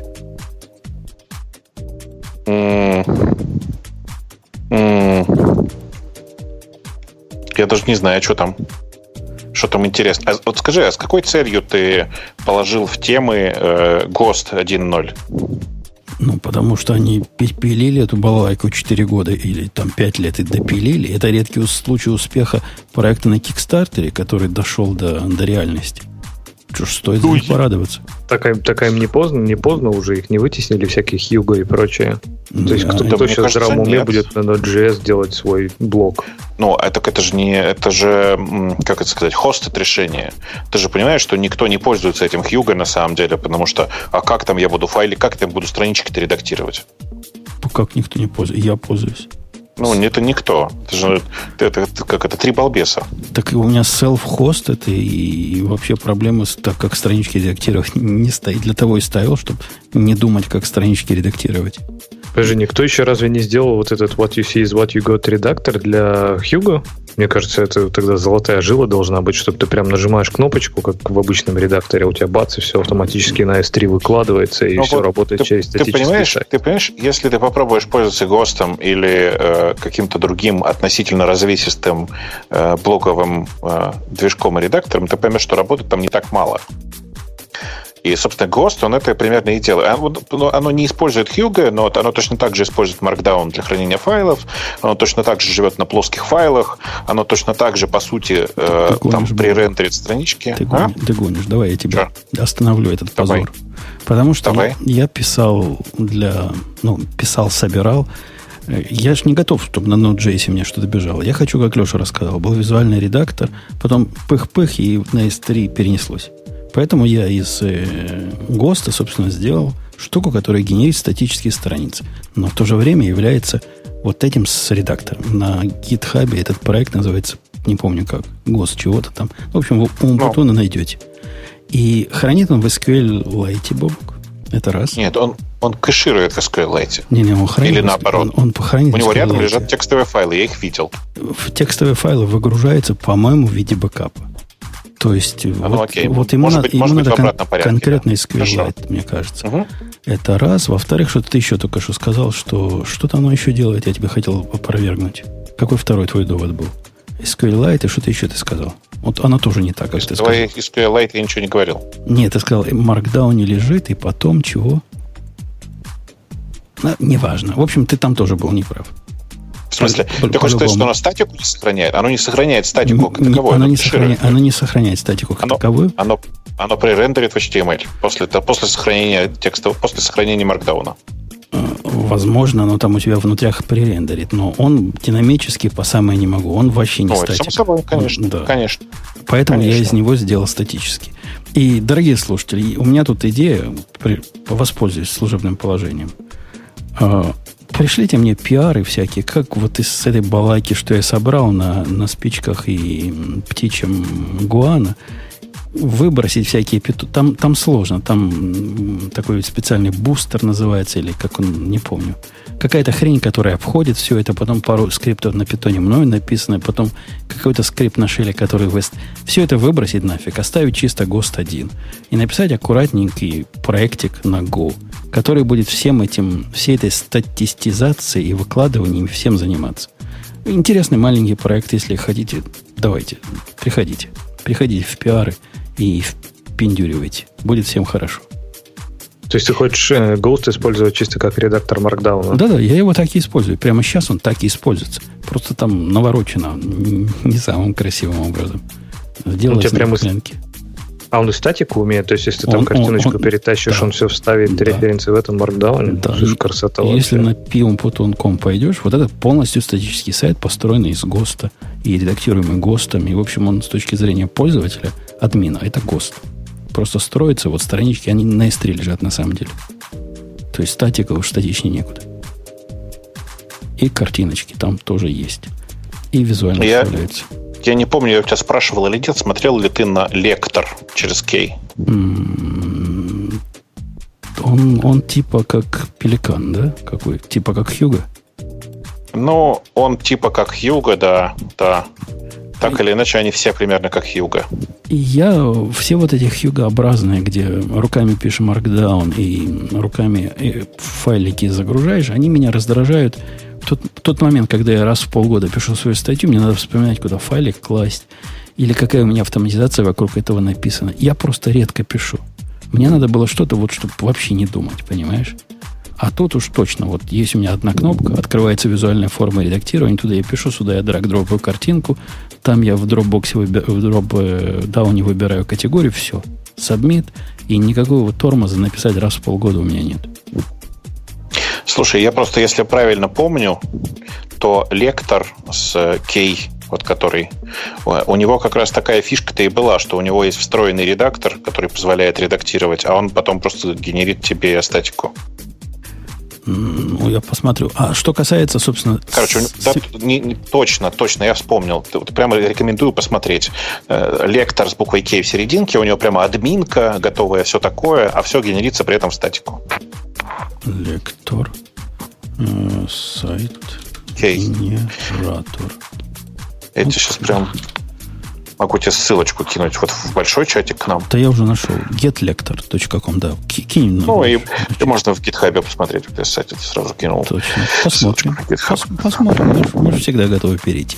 А что касается изменения в, в гости 1.0, у них теперь разухабистый такой редактор, который с такими с кнопочками для разного markdown форматирования красивого.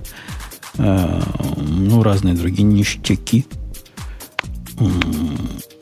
они там в виде большого достоинства рассказывают, что на самом деле, чуваки, у нас тут не один редактор, а два.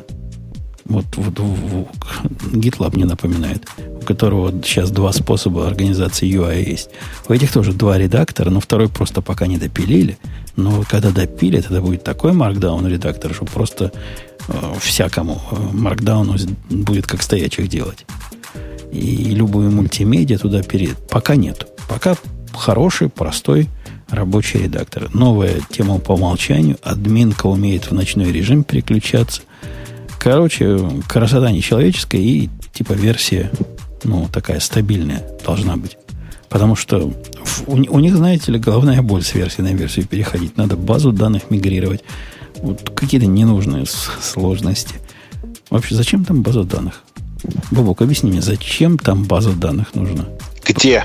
ну, вот в таком движке? Почему просто не проиндексировать Markdown файлы? Или вообще не пользоваться чисто Markdown файлами? Ну, э, я тоже данных? не понимаю, зачем там база данных. Можно было все локально там просто в плоские файлы положить. Там же нет проблемы клэша.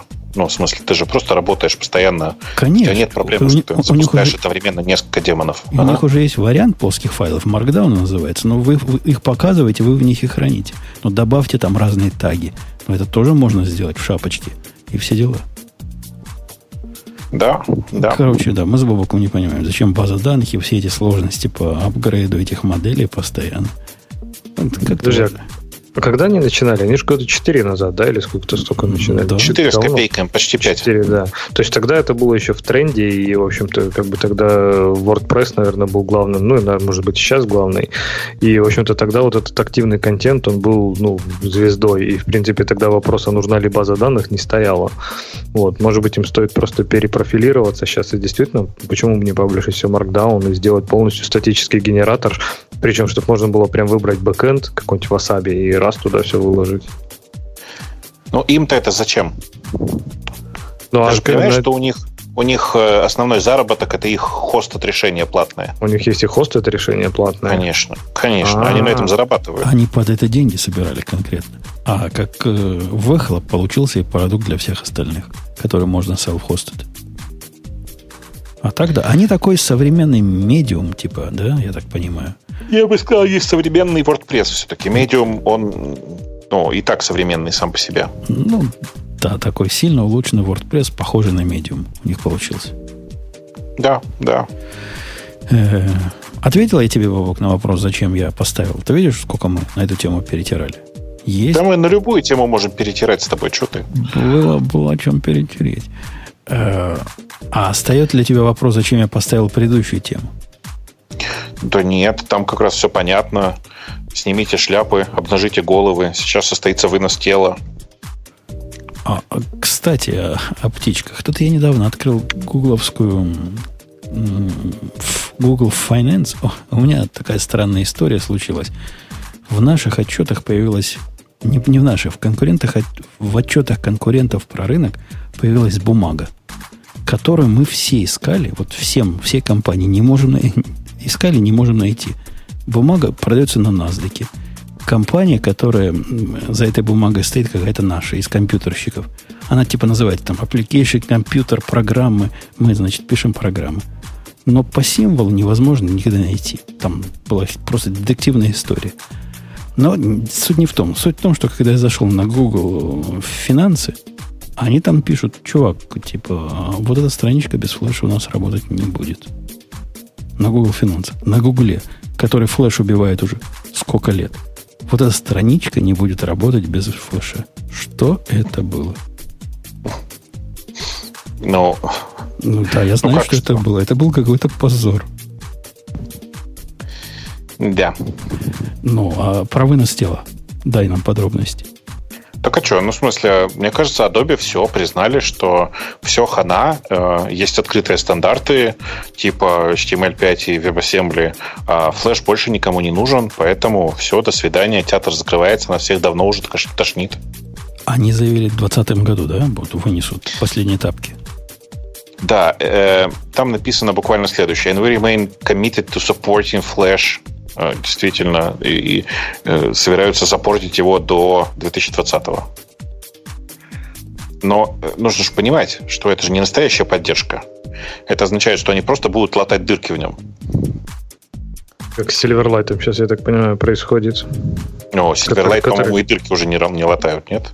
Да, слушай, не знаю. Если он у кого-то установлен, наверное, можно проверить, приходит ли апдейты без... Но, с другой стороны, если им никто не пользуется, то, наверное, в принципе, все в безопасности. А это, это ведь это ведь похоже на нашу историю про сисадминов. Вам не кажется? Ведь выросло уже целое, или на рельсы, на рельсы, выросло целое поколение программистов на флеше. И теперь им что всем? На Node.js переходить? Почему я, нет? никогда не понимал такой лютой ненависти к флешу. Чем была плохая технология? Все, все работало, видео показывало, какие-то игрушки играли, баннеры были красивые. Это было здорово. А сейчас какой-то зоопарк стандартов, каких-то вот этих CSS. Нет, зоопарка стандартов нет, на самом деле. Стандарты примерно одни. Я тебе могу рассказать, в чем был подвох, в чем была проблема с э, флешом. Проблема с флешом была в том, что флеш э, — это система, которая была оптимизирована на производительность буквально, в буквальном смысле своего слова. И Adobe просто проспали тот момент, когда появилась сначала общая мания на ноутбуке, а потом общая мания на мобильные. Вот и все. А, оптимизация на производительность означает, да плевать мне, сколько я батарейки жру. Понимаешь? Ты думаешь, их съели чисто мобильные, если бы они вовремя среагировали на энергопотребление, то что-то бы было? Энергопотребление и производительность. На самом деле э, производители браузеров начали реагировать на, на энергопотребление, и флеш стал активно тормозить. Флеш стал активно тормозить, и как бы все. Плюс ко всему, всю жизнь им испортил Стив Джобс, который сказал, что флеш никогда не появится на устройствах iOS. Ну, вот э, это ну, да. Ну, и все как бы. Ну, просто и... интересно, сейчас же все равно все идет ну, кругами. То есть постепенно, ну, сделают они ASM.js, да, который будет средой выполнения там какого-то, в общем-то, любого языка практически в браузере. Поверх этого натянут WebGL и, в общем-то, придут к тому же самому Flash, только там через 10 лет и хуже, медленнее и непонятно как. И который будет работать только в хроме наверняка. Ну, есть... да нет, нет, сейчас такого, такой проблемы нет, и все, например, игры и все видеопроигрыватели, которые я сейчас вижу, просто следуют стандарту HTML5 и работают везде. Везде это значит, включая последний браузер Microsoft Edge. Понимаешь, так что такой проблемы сейчас просто нет. Мы okay, просто okay, пережили, okay. мы просто э, благодаря флешу пережили тот момент, когда э, со стандартами было черт что. Напомню, формат стандарт HTML5 оставался в непринятом состоянии что-то порядка 20 лет, что ли, если я правильно помню. То есть какое-то нереальное число. Или, может, 10 все-таки. Нет, очень много, очень много. Не помню я конкретное число. Э, это я все к тому, что мы во многом из-за флеша никуда не торопились. У нас был флеш, который позволял проигрывать видео, делать интерактивные игры там и всякое такое. Все, а, все то, что людям нужно было в интернете. А, там, где не хватало флеша, люди, напомню, делали э, аплеты на Java. Э, тоже может еще может быть, это, может быть, это и хорошо. Ну, я не про плеты на Java, конечно. А может быть, это и хорошо, что было четкое разделение. Был простой HTML, в котором не было анимации, видео, аудио, какой-то ерунды. Это была штука для отображения страничек. Если ты там мог ее смотреть везде одинаково, удобно и быстро. А если тебе нужно было что-то более сложное, вот, пожалуйста, у тебя бинарная виртуальная платформа, которая заботится там о доставке контента, об обновлении, о, которая кроссплатформенная, которая там использует полностью все твое железо И браузер не должен был становиться вот этим чудовищным огромным комбайном, который делает все, который и, и, и что только не делает уже. То есть было четкое разделение, и ты мог отключить флеш и оставить, например, себе чисто текстовый контент. Вот, ну, прям... сейчас, сейчас, видишь, это уже не спасает, это с одной стороны. А с другой стороны, нужно же не забывать, что флеш никогда не был открытым стандартом, и это автоматическое... Ну, а веб с самого начала позиционирует себя как открытый стандарт. И все это приводит к тому, что есть открытые стандарты, а внутри них, значит, есть закрытый кусок.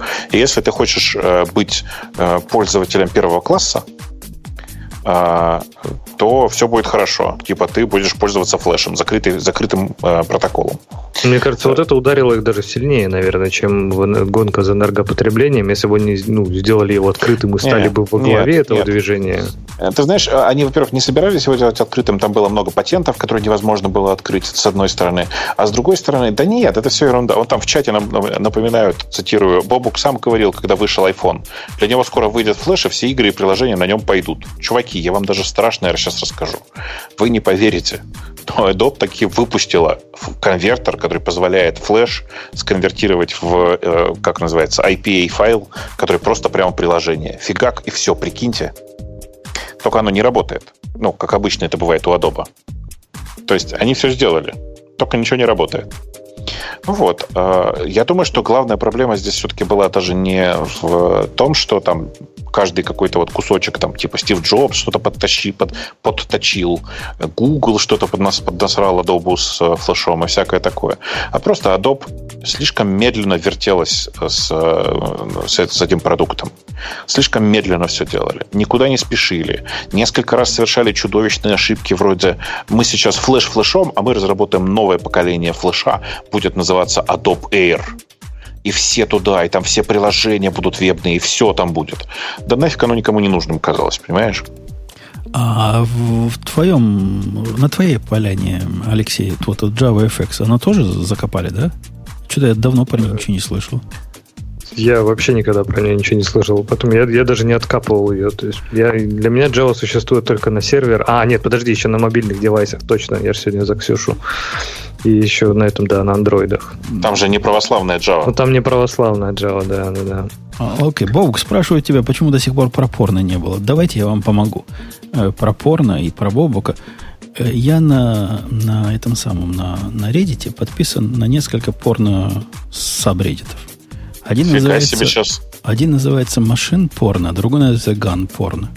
А, это да. А еще Earth Porn. Очень всем рекомендую. И вот я себе собрал практически то, что можно в ган порно поставить, потому что получилось вот конкретно порно. Вам картиночку положил. Ну, потому что могу. Вот исключительно. Зачем еще такое можно сделать? 21 патрон, Бобок, у меня в руке теперь. 21. Ну, э, Женя, я бы на твоем месте к такому размеру-то не привлекал, не, при, не привлекал внимания, потому что сейчас девушки набегут и все. Да, да, ну, практичность для, для вот таких бытовых случаев, конечно, невелика. Практичность для стрельбы в тире тоже сомнительна. Это для других вещей. Ну, ладно, 50 долларов все удовольствие. Что не попробовать? Слушай, а вот я просто сейчас напомню тебе, что патроны дорогие, а у нас ведь еще один спонсор был, да? Во-первых, я правильно помню? Во-первых, патроны дешевые, но спонсор ты прав есть. Если я вспомню, как его зовут, то я сейчас его позову. Скажите, как его зовут? Спонсор, приходи.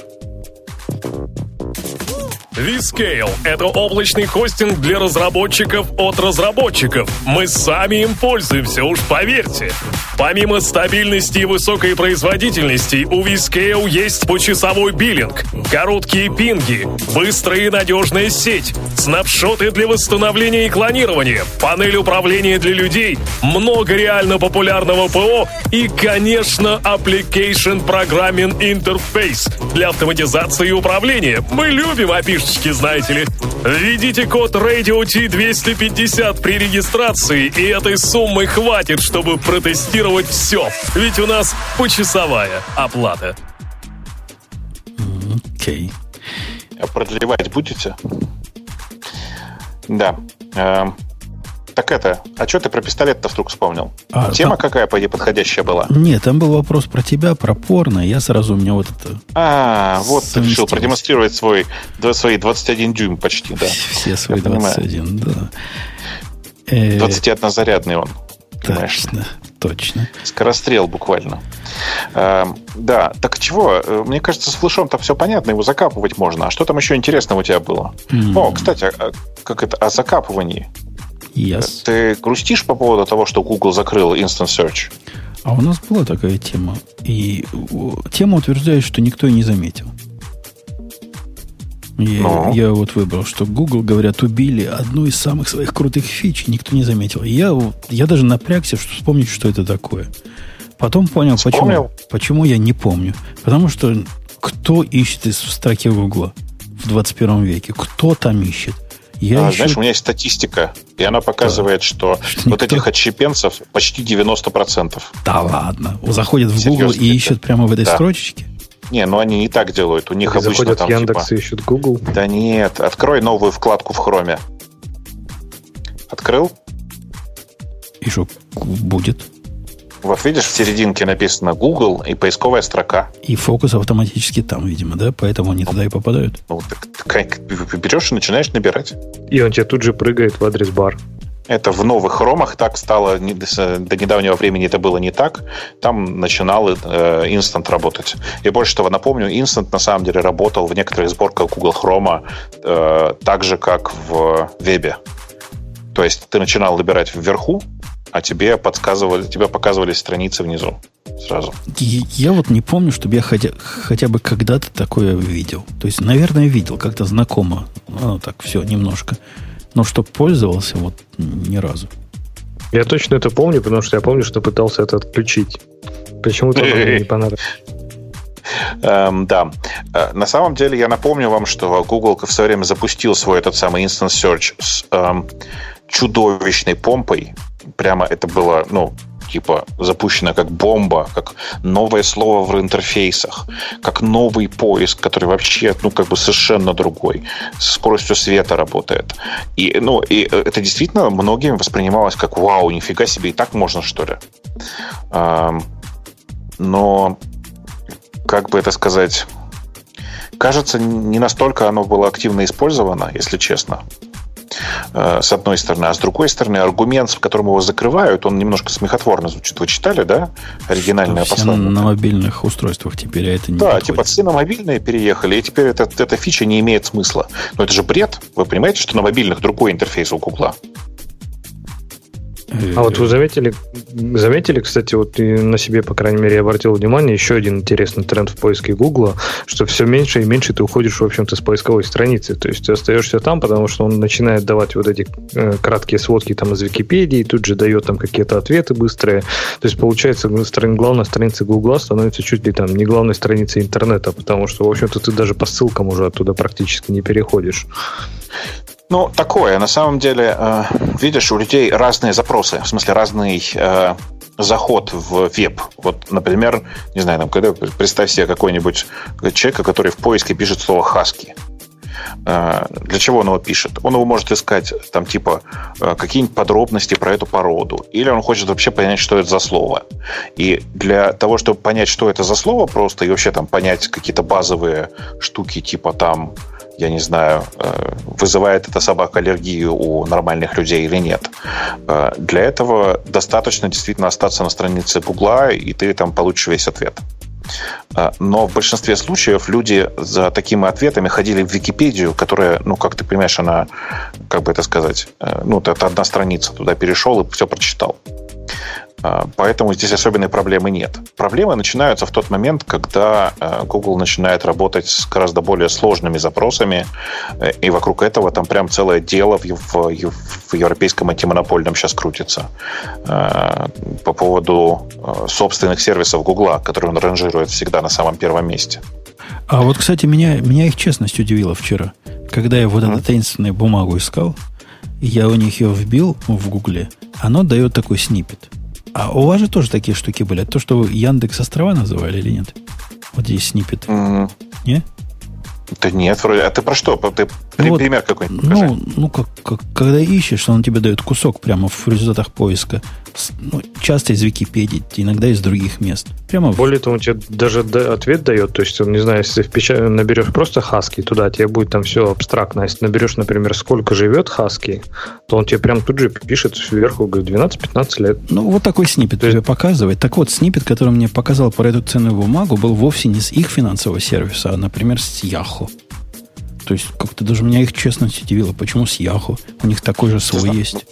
Ты знаешь, они свой этот сервис совершенно не почему-то не продвигают, э, наверное, потому что для них он тоже не очень, как бы не очень ценен сам по себе.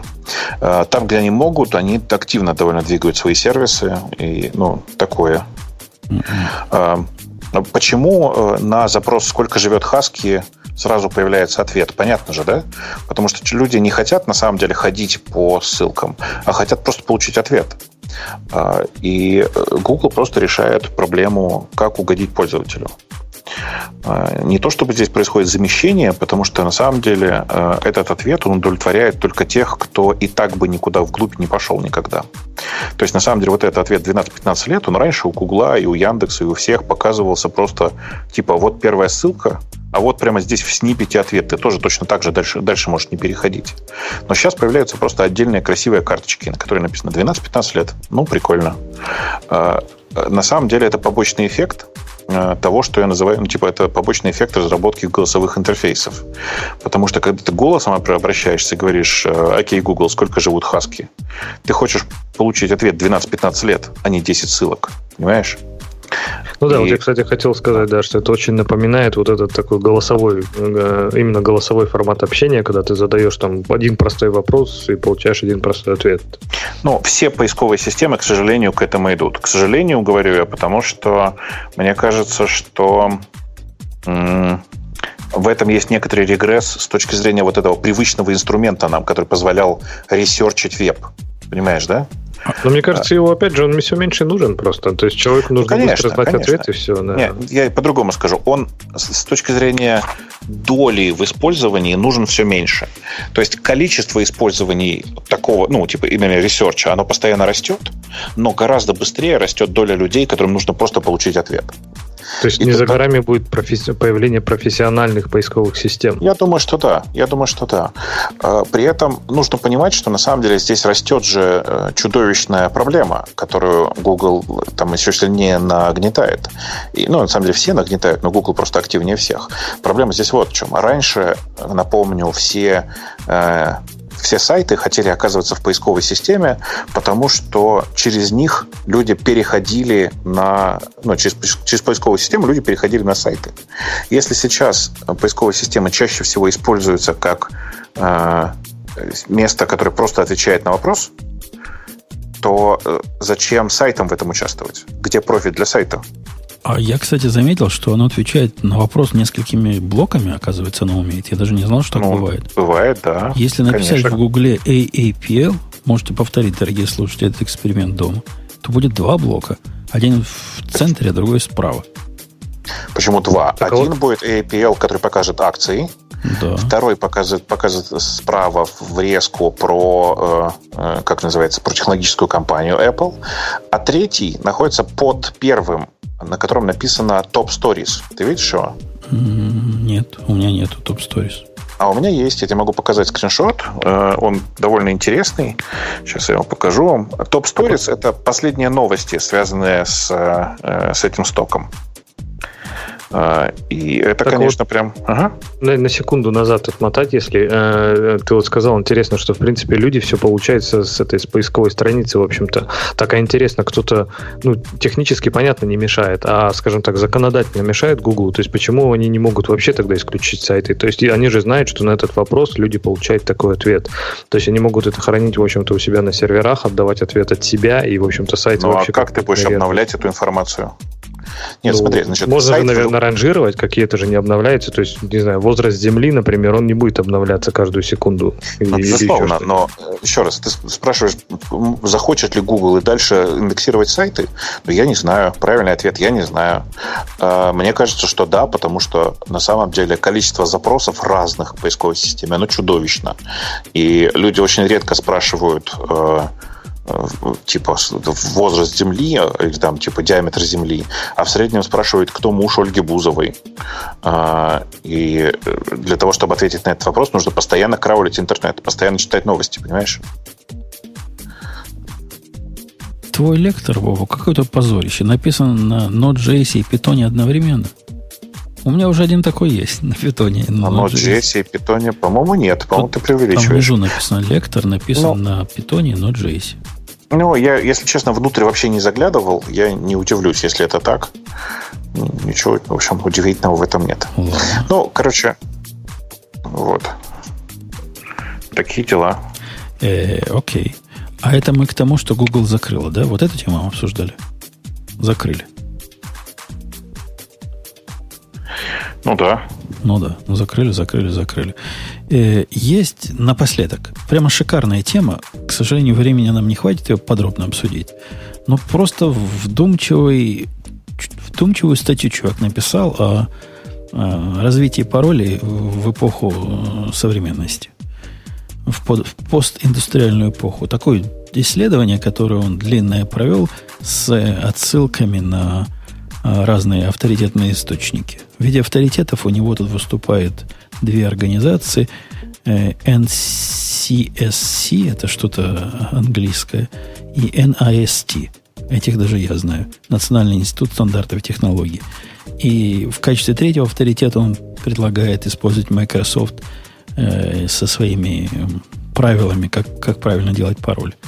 Все, вот все чувак правильно говорит. Вот, вот конкретно не к чему придраться разбивает мифы, раз, раз, раздает сестрам по серьгам, рассказывает, что как надо и как не надо. Занятная статья. Кто-нибудь из вас ее читал? Или вы и так все понимаете, что может Нет, быть? нет, но я вот листаю сейчас, и пока мне кажется, что реально все правильно. Все правильно. Рассказывает он, чего надо делать, чего не надо делать, что каких глупостей использовать из таких самых, которые могут поразить ваши дорогие слушатели воображение – но он говорит, что те, кто обрезает пароли, те чуваки и чудаки на букву «М», и это прав. Тут спорить не с чем. А вот э, довод о том, что ротацию пароля не надо проводить, я всегда за это выступал. Никогда не надо заставлять пользователя через 30 дней или там через 60 дней менять пароль на более другой. Это глупо, бессмысленно и скорее вредно, чем полезно. Мысль не совсем очевидная, хотя, по-моему, все тут в студии согласятся. А мне кажется, иногда даже вот эти жесткие правила для генерации паролей и для, там, не знаю, ротации паролей, они, наоборот, только мешают. То есть ты начинаешь придумывать какие-то безумные пароли, которые бы, там, не знаю, никогда больше не использовал, и чтобы их восстановить, э, единственный способ это восстановить пароль. Но я, я все больше и больше так делаю, то есть я уже пароли практически, я там, не знаю, генерю случайно, нигде его не сохраняю, и, в общем-то, нигде его никогда не переиспользую. А когда мне надо снова зайти на этот сайт, ну, при условии, что это не сайт, которым я регулярно пользуюсь, я просто нажимаю кнопку восстановить пароль, генерирую следующий случайный и все. Потому что, мне кажется, сама идея вот этих паролей, она какая-то уже становится бессмысленной. Особенно потому, что каждый, каждый сайт требует от тебя пароль, и у них должно быть 6, э, от 2 до 14 символов, маленькая, большая буква, тире, еще что-то, и раздражает просто до безумия. Как бы, да меня не интересует ваши требования к паролям, и мне вообще, в общем-то, и даже аккаунт на вашем сайте не очень интересен. Не, это другой вопрос. А вот если, допустим, пароли нужны, то навязывать правила введения паролей как-то не очень, не очень разумная идея. Во-первых, это обходится, то известный паспорт, где буква П большая, а вместо О, по-моему, нолик ставит, и который проходит половину из этих тестов, да? И там еще какой-то восклицательный знак в конце. Это глупо. А глупо, это часто бывает. Заходишь на сайт какого-то, казалось бы, уважаемого банка, генеришь пароль себе, как, как я обычно делаю, 128 символов, там, как, как надо, втыкаешь что-то, он говорит, о, говорит, слабенький. Слабенький. Слишком мало там у тебя не, не буквок. Черт побери. Добавляю, чтобы было там буквок побольше. Не буквок, символов побольше, разных долларов там. Он говорит, о, классный пароль, только слишком длинный. Не больше 18. Здрасте, приехали. Они конкретно ухудшают стойкость моего пароля. Автор в том числе говорит о том, что не надо вводить правила, и я с ним согласен. Тоже правило, которое мне казалось не совсем очевидным, но когда он мне объяснил о том, что хинты бесполезны, пожалуй, прав. Не надо хинтов никаких на пароле делать. Ну, вот этих подсказок.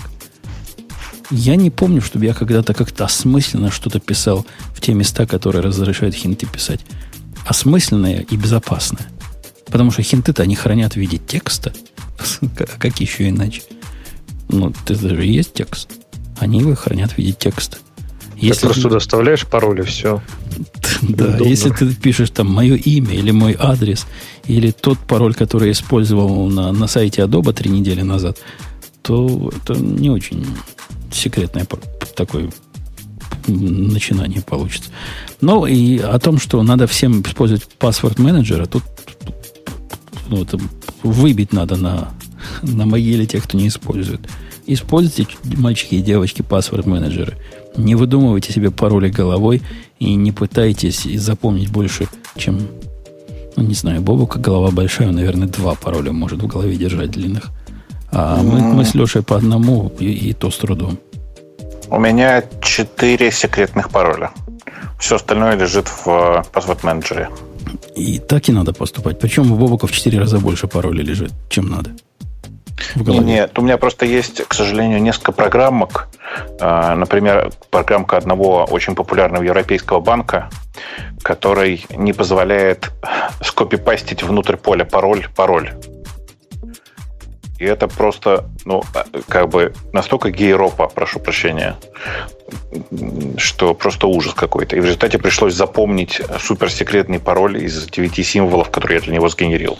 А подожди, Кстати, в этой вообще, статье есть такой пункт. Вообще никак нельзя вставить туда, даже вот никак, вообще никак. никак. Ну дебил. Ты туда вставляешь, нет, это это на, на мобильном, на мобильном происходит, ты туда вставляешь, он тебе говорит, ай-яй-яй, ай-яй-яй, ну, ай-яй-яй, нельзя копипейст, ну, набирай руками. Дебилы, хотя я помню вот эту движуху, помнишь, паттерн назывался, не давать пользователям копировать пароли. Прям это считалось, дебилы просто. Считалось это хай-тек такой лет 10 назад. Э, я понимаю, когда это на десктопе происходит, потому что есть причина, потому что действительно в тот момент, когда ты копипастишь, э, у тебя можно типа э, как это украсть пейст, понимаешь, да?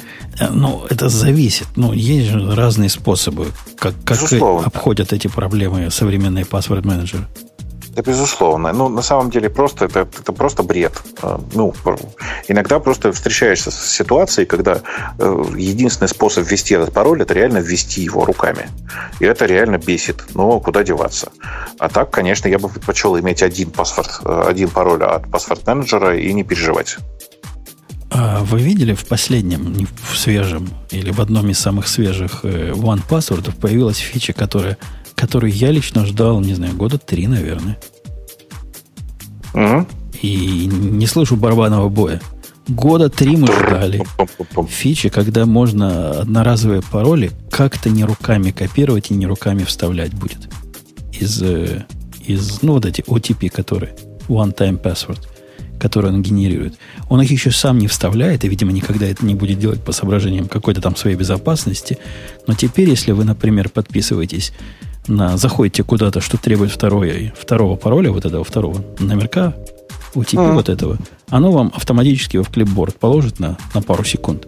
И вы можете прямо вставить, а потом оно само очистится из этого самого. Прикольно. Прикольно. Я для этого пользуюсь Алфи по привычке. Он мне просто нравится еще эстетически. Вот. Но, конечно, если это все появится в OnePassword, Ауфи конец. А моих, на моих. Это все в OnePassword есть, причем оно как в Ауфе теперь, ну, не как в Google аутентификаторе, когда ты потерял телефон, ты все, все сливай в воду. Пароли твои одноразовые не восстановить никак. Заново иди везде их регистрируй, если можешь. Если коды не потерял на, на распечатанной бумажке. Э, окей, окей, окей. Ну, много интересного. Вы почитайте. Статья правильная. Если вы занимаетесь, дорогие слушатели, вот э, издевательством над пользователями всякими, всякими вот этими антиметодами, почитайте и больше так не делайте. Дайте нам любой Может. пароль сохранять, любой длины. И будет хорошо. Я тут обнаружил, что у тебя есть еще одна самая важная похоронная тема этого, этого, э, этой недели. Ок, ок. Microsoft же заявил, что закопали Microsoft Paint. Теперь в винте из коробки не будет классического Paint, а будет Paint 3D, который довольно мало имеет отношение к Paint и на самом деле довольно мало имеет отношение к 3D. Но тем не менее. А погоди, а разве не, сказали потом, мы пошутили, не? Нет, они сказали, «М, не волнуйтесь, если вы захотите, вы сможете поставить классический Paint из App Store. За деньги. Причем, обрати внимание, они не сказали бесплатно. Да. Так вот вы смеетесь, а вот это же удобно, когда у тебя есть хорошее приложение, которое работает. А чем вот в маке нарисовать Хорошее? кружочек? Чем Хар- в маке нарисовать кружочек? Превью? Вот, вот сейчас Превью. Я могу, да, в превью. Но это, это только специалисты прям умеют, да. Я могу. а в панте Прям? прям, берешь, берешь и рисуешь кружочек. Так и тут А, тоже так, а, вот, а, а я не хочу ничего, а я вот хочу, чтобы была пустая страничка, а там нарисовать. Так и тут в чем проблема? В превью берешь и рисуешь. Подожди, я даже мне интересно, превью просто запускаешь. Превью. И, и да, и он тебе говорит, что вы хотите посмотреть. Он мне открывает, возьми. он мне открывает контракт, который у меня тут открыт уже. Не, не хочу я внутри контракта рисовать. Давай новую страницу. А новую нельзя со- создать. Новую можно с клипборда сделать. Да. Ну, это, это все, видишь, это как-то не то. А тут, блин, удобно было. Открыл, нарисовал какую ерунду. И, или скриншотик вставил. Окей. Нет, скриншотик просто- ставил, это как раз вот, это как раз э, в macOS решено кардинальным образом. Да, кружочки, квадратики и все вот это, вот это просто аннотации в э, этом в Да, если, превью. если тебе ровные кружочки, если тебе надо такие убогие, как ты в Paint рисовал обычно, тут никак. Вот Там дрожащей рукой. шифтом, шифтом, шифтом можно было Дрожащей ровно- рукой? Да, Да. можно, как нет-то? Да нет, ты что? Можно Нажать. дрожащей рукой рисовать? Ты серьезно сейчас? Я, я просто в превью не- небольшой специалист. А, понятно. Только кружочки рисую вот так вот, знаешь, растягиванием курсора. А можно, да? Ну ладно. Конечно. Нет, ты можешь нажать как это Command-Shift-A в превью, и у тебя появится большая панелька прямо для рисования. Рисую. Третья слева, третья слева иконка это как раз штука, которая позволяет тебе делать все, что захочешь. Окей, даже специально попробую. Возьму вот это в клипборд. Взял. Теперь возьму файл. А как превью-то открыть? Не, ну как-то не по-человечески. Я, я с Лешей согласен. Ну, Как-то в этом в том мире проще все. Ну, короче, короче, самое главное, что не забывайте, что у Microsoft появилась новая крутая фишка. Они теперь старое приложение вроде пассианса уносят в App Store, а когда ты его ставишь из App Store, то потом оказывается, что в нем теперь есть и реклама, и как, как в случае, например, с пассиансом, ты можешь купить подписку на отсутствие рекламы. Ну, дядька, людям надо за, за что-то, вот разработчикам пассианса, надо за что-то жить. Что ты против копеечку им дать? Ой, слушайте, там в чате говорят э, крутую новость, что э, появилась версия Mac Gimpo, которая не требует кварца. Что-то я прям не верю. Не может быть. То есть Так же неужели... это, где же это? Пиксель, пиксельматор, пикселятор. Да, но он просто платный. Pixelmator платный. Он сколько там стоит? Типа 10 долларов, не? Не, Да нет. не, он 59 или 49 стоил, что-то такое. Или 69 даже. Какие-то диких денег стоят. Что же, что же я установил тогда себе? Может, была распродажа ворованного. Э, Короче, да. Я какую-то прям хорошую, хорошую вещь себе поставил, но не помню какую. Хорошую Там- вещь поставил, но не пользуешься. А Есть на А, есть Так, новый а такой, больше- на А называется. Не, а больше, а больше, больше нечем пользоваться, поэтому иногда же надо color пикером выбрать точечку, и вот приходится. Подожди, Color Picker есть прямо он в Остен. В macOS есть. Ты сейчас просто взорвал человеку голову. Зачем? Он ради этого программ- Программу купил. Ну ладно. Ну ладно. Э, давайте к тему наших слушателей, да? Наших Знаете, как любимых. называется Color Picker в оригинале? Просто я чувствую, что люди не знают. Он называется Digital Color Meter в э, macOS. Ты по-русски говори. Колорометр. Колорометр. Он так называется. Digital Color Meter. Слушай, да, пиксельматор действительно, чтобы я купил пиксельматор для этого, для колорметра. Так, по дешевке, за 30, за 30 баксов. У богатых свои причуды. Э, Окей. Там была скидка. Давайте я Так это со скидкой 30. добавлю, добавлю темы наших слушателей, выберу их прямо сейчас. Вот уже выбрал. И теперь мы можем про них э, поговорить. Э, Кто у нас за Грея? У нас Леша за Грей. Грей, перечисляй темы. Так, и первый, так, первая тема. Новый файло- файлообменник убийца Skype. Погоди. А как, как... Да нет, первая тема, конечно же, почему я ненавижу Spring. А, да. О, вот, вы там поговорите, а я пойду покурю, пока я чувствую, да? Да, ну тут да. как все согласны, все его ненавидят, кто его любит? Все ненавидят, все ненавидят Spring, да, поэтому тут даже обсуждать нечего. Ну, автор, когда а начинает, начинает с наезда с того, что конфигурация в XML, как-то сразу тянется рука написать, что, чувак, на календарь посмотри. Он вообще странные вещи там пишет, я даже до конца не, не очень понимаю, что он делает. Он говорит, я помню, такого на спринге наделал, что там вообще все было плохо. И поэтому, конечно же, в этом виноват спринг. Но, мне кажется, главный аргумент, там, в общем-то, такая достаточно бодрая дискуссия под Чуваки, этим. Я расслабьтесь, это перевод статьи 2014 года. А, ну, тем более. Так вот, в 2014 кстати, году да. тоже конфигурация в XML уже не писали. Чего Уже не писали да. в 2014 году. Уже Java, как она называлась, Java конфиг вовсю была. Уже какой-нибудь Spring, да, Spring да. 4 вовсю был. Ну, просто я к тому, что там, говорю, в комментариях такой долгий разговор был, что можно взять там свои библиотечки и все это на Java написать.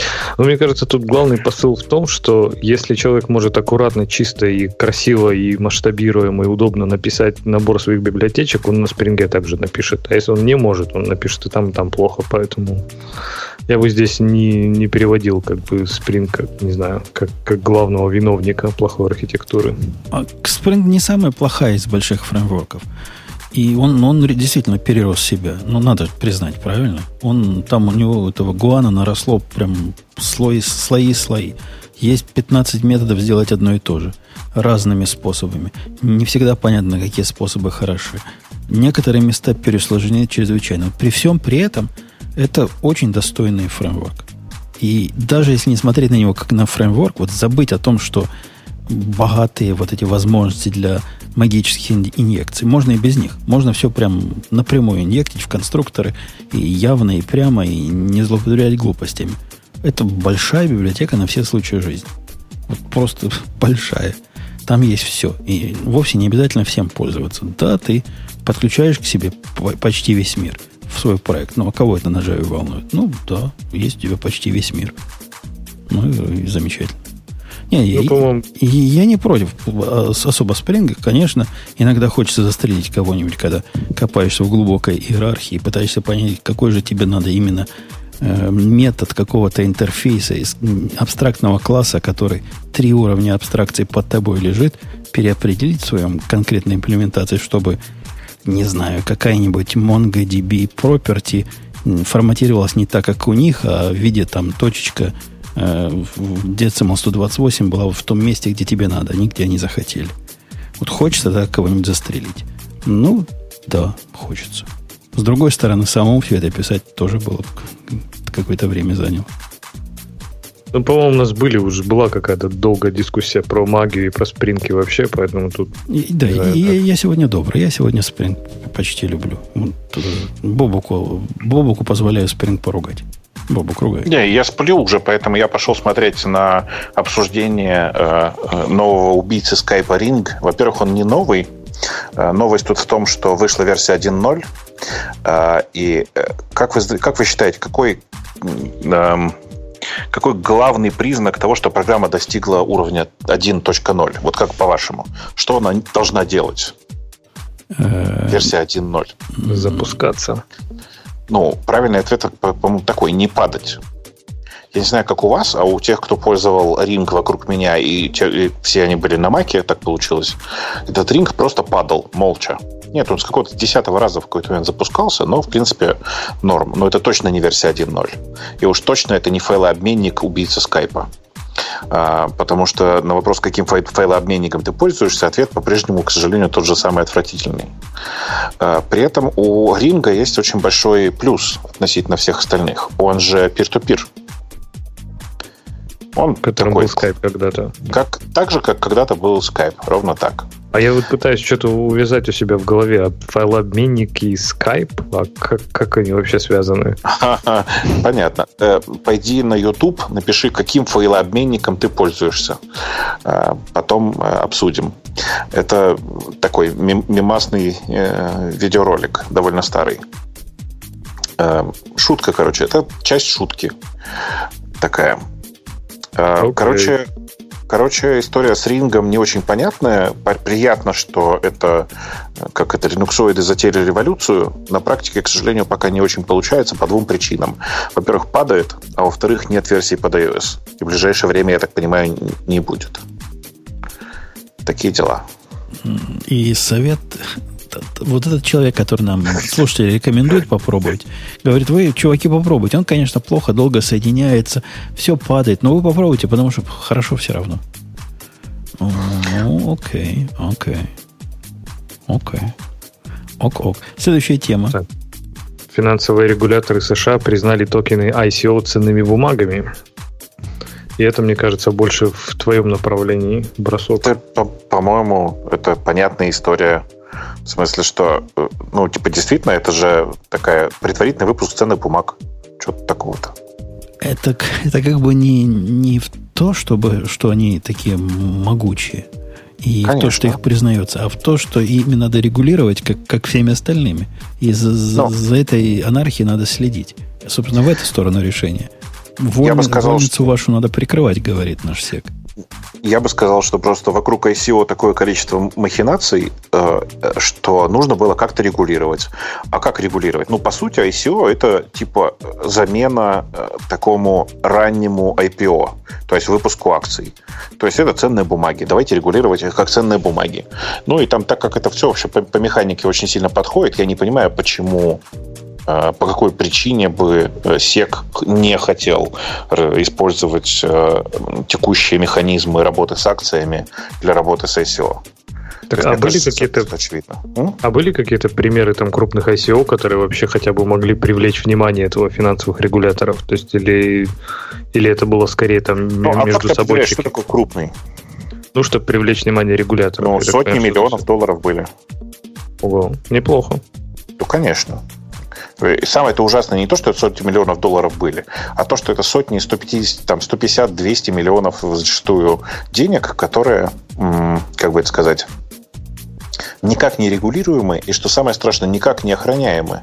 То есть, на самом деле, СЕК в данном случае выступает как э, структура, которая пытается оградить граждан США от потери денег.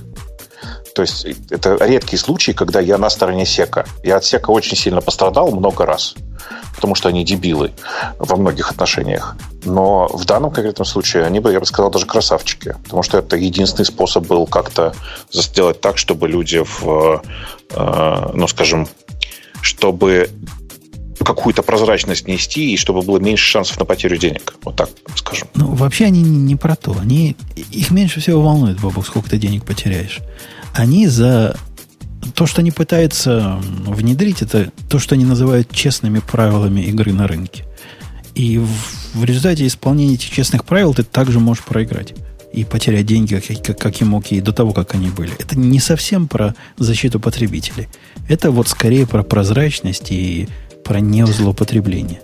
Это же первый шаг. Второй шаг – это защита потребителей. Ну, то есть просто ты говоришь про то, что давайте э, типа наведем там чистоту, а чистота-то для чего нужна? Для того, чтобы люди деньги не теряли на э, злоупотреблениях. Ну, немножко наивная точка зрения. Ну, она, конечно. Она... Я, конечно, я, я, конечно, сильно упрощаю, безусловно.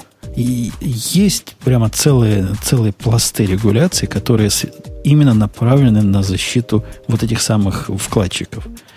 Но тоже так опосредованно. Но огромное количество регуляций связано на защиту их между собой, на защиту участников рынка. То есть одних да, да. брокеров против других брокеров защищать, одних маркетмейкеров там, против других. А, там вокруг этого много чего крутится. Но люди, да, тоже, да. Если попадают под за раздачу, их тоже попытаются, чтобы не обижали. Там в статье, на которую ссылается, а статья, как ни странно, на Geek Times, э, приводится цитата с, из твиттера Дурова, в котором он говорит, что э, СЕК, по сути, забанил американские компании и инвесторов от участия в будущей глобальной экономике. Я бы сказал, что СЕК поступил гораздо более глубоко. Дело в том, что ну, логика ведь простая. Э, если ты не следуешь рекомендациям СЕКа относительно своего ICO, э, то непонятно, в какой момент, ну, как ты будешь работать с деньгами, как ты будешь работать с банками. Потому что СЕК структура, ну, не всесильная, но, я бы сказал, очень мощная, как организация организация сама по себе. И она способна влиять, например, на перемещение там, конкретного банка и снижение рейтингов банка и э, там типа э, взаимо... ну, короче, она в состоянии, например, в, повлиять на исключение этого банка из Свифта, например, как уже один раз было с одной тут интересной компанией. Э, к чему это приведет? К тому, что в этот банк никто никогда не сможет сделать перевод. А, это я все к чему рассказываю? Это к тому, что, мне кажется, Павел недооценивает. Он не... СЕК работает не только на американские компании. Он работает на американских инвесторов. Американские инвесторы – это очень большой кусок вообще мировой экономики в целом. Короче, так, да. А чем это в итоге обернется для э, участников вот этого ICO? То есть им придется проходить через полностью все те же процедуры, как при IPO, получается? Ну, это сильное преувеличение, конечно, но э, там, давай представим себе, что у них один, одна десятая геморроя от IPO примерно появляется. Ничего страшного в этом нет. Они должны будут раскрывать там типа подробности своего размещения и всякое такое. Там больше публичности будет в результате. Я к тому, это что это ну, не, не, не конец света, это не то, что там ну, это, больше это, будет. Это, безусловно, неприятно, и э, э, я, например, сейчас бы сказал, что э, если бы я делал какой-то проект, который э, типа пытался бы поднять деньги через ICO или развивался через ICO, я бы прямым текстом написал, что я не работаю с американскими инвесторами. Ну, то есть для простоты это было бы сильно, сильно удобнее. Ну, в общем, мальчики и девочки, вы не радуйтесь. Это скорее новость не, не для радости любителей биткоинов и прочих электронных денег, а ну, наоборот, здесь чем вообще. Ну, да, да, неважно. Вот, всего вот этого. Всех, всех новых денег нового мира. Э, а вот от следующей новости, да. А вот от следующей темы для как раз для любителей биткоинов. Это то, что крупнейшая биржа биткоинов BTC прекратила работу на неопределенное время. Как я понимаю, из-за ареста одного из то ли основателей, то ли владельцев и по каким-то не совсем хорошим причинам. Эм, история вот какая. Во-первых, неправильно говорить, что BTC это крупнейшая биржа. Это одна из э, там топ-5, наверное, бирж, которые существуют. Причем интересно, что э, BTC вообще давно забанен в России и официально в России не работает. Но, тем не менее, действительно, э, судя по всему, один из совладельцев э, и один из админов одновременно этой э, биржи был задержан. Задержан он был не за то, что э, биржу, собственно говоря, держал, а за то, что э, использовал ее э, в личных целях для отмывания денег. Но, конечно же, параллельно туда прилепили и то, что он не следовал рекомендациям э, американских налоговых органов, и как следствие все деньги, которые проходили через BTC, были объявлены, ну, типа, были заподозрены в money laundering, как-то в отмывании денег и все такое. Э, интересно там вот что, что, собственно говоря, этот самый э, винник, которого все подозревают в отмывании, он реально кажется немножко перемудрил вот в каком плане. Судя по всему, он в какой-то момент скупал те биткоины, которые ну, осознанно скупал те биткоины, которые были украдены, украдены с МТГОКСа. Помните, была такая история, когда одна из больших бирж МТГОКС, МТГОКС была, ну, как выяснилось, как бы это сказать, аккуратно выдаена. Ее архивы, ее активы были аккуратно слиты оттуда, и все. Эм, так вот, э, большая часть из них была продана, в смысле, была продана через BTC, и с большой вероятностью это делал сам Винник или кто-то из его э, коллег. Собственно, в этом вся история. Э, сейчас Винник находится в Греции, если я правильно понимаю, э, ожидает экстрадиции в США такие дела. Биржа э, сама по себе заблокированная вроде бы не работает. Если будет работать, то, скорее всего, все наличные деньги, которые в ней были, фиатные деньги, скорее всего, где-то застряли, потому что они так или иначе были связаны с банковскими счетами. А все, вся крипта с большой вероятностью осталась на месте. Ну, по крайней мере, я не, не думаю, что там что-то глобальное произошло. Вот мне кто-то рассказывал на днях, на несколько часов назад, что, кажется, с их счета Этериума пошло куда куда-то все, было обнаружено некоторое движение. Но я за ними не особенно слежу, а биткоинные счета вроде бы как были, так и остались у них. Вы слышали, вы знаете, что такое Revolut банк? Слышали про него? Revolt. Revolt. Черт, да, у них такой плохой брендинг. Revolt, да. конечно же.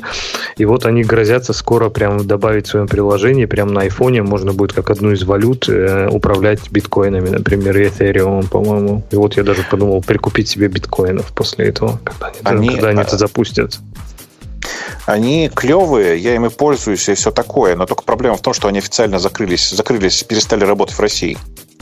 А, и я переживаю по этому поводу. Если револютом работал, блядь, тоже, короче, с ним, у них ужасный брендинг. Они пишутся револют, читаются револт. Значит, короче, я с этим револтом долго, долго работал, у меня их карточка была, все дела, а потом они мне прислали уведомление. Ребята, мы перестаем работать с русскими пользователями. Все, до свидания. И это было, ну, довольно обидно, если коротко. Если теперь там появятся биткоины, я им тоже пользоваться не буду, потому что тоже боюсь, ну, обидеться. Да, как теперь же ты меня понимаешь, Бобок же, да? Че? Ну, как, как, как мои, мои Яндекс деньги превратились? Вот во что а, ну твои ну, превратились? Ты теперь меня я понимаешь? Я вообще не понимал, зачем ты этим пользуешься, зачем ты этим пользовался, как карточкой. Да, ты, ты, ты, как еще можно было пользоваться? Ну, не знаю, там деньги переводить на PayPal. Я карточкой всего лишь попробовал пользоваться пару раз. Типа чисто для прикола. Когда понял, что она плохо работает, перестал. Ну так в конце концов заблокировали без всякой карточки. Вот как у тебя?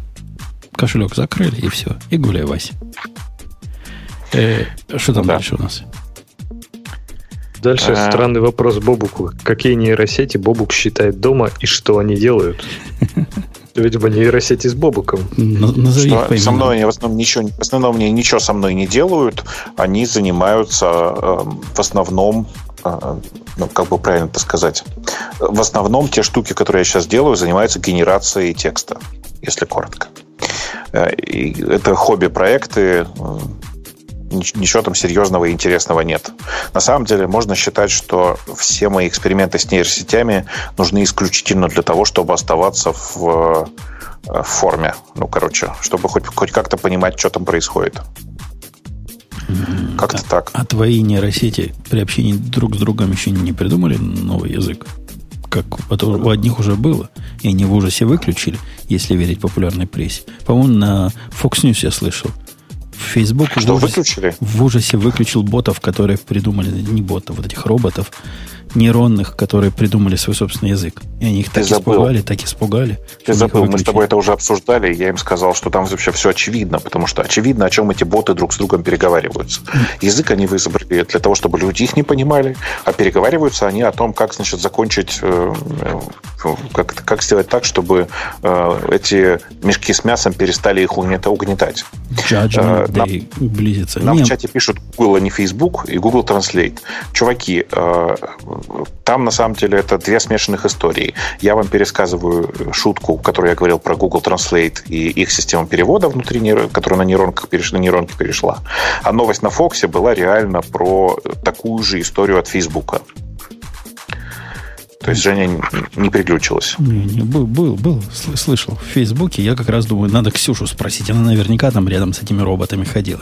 Может, они чему хорошему научили. Э, окей, окей.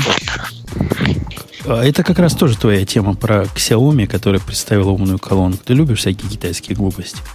А, ну вот, ну да, Xiaomi представили свою маленькую умную колонку. Называется она Mi, э, как это, Mi AI Speaker. Э, пишут, что стоит она 45 баксов. Э, у меня с ней только один вопрос. Э, на каком языке она будет общаться? На китайском.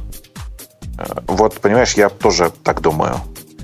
Э, и на самом деле количество компаний, которые выпускали на английском э, этих самых колонок, уже довольно много большая часть других языков по непонятным причинам не, не покрыта. И вот сейчас одновременно э, Alibaba заявили, что они выпускают какую-то свою железку, тоже такую же с, с э, голосовым управлением, и Xiaomi, которые одновременно вместе с ними э, пообещали.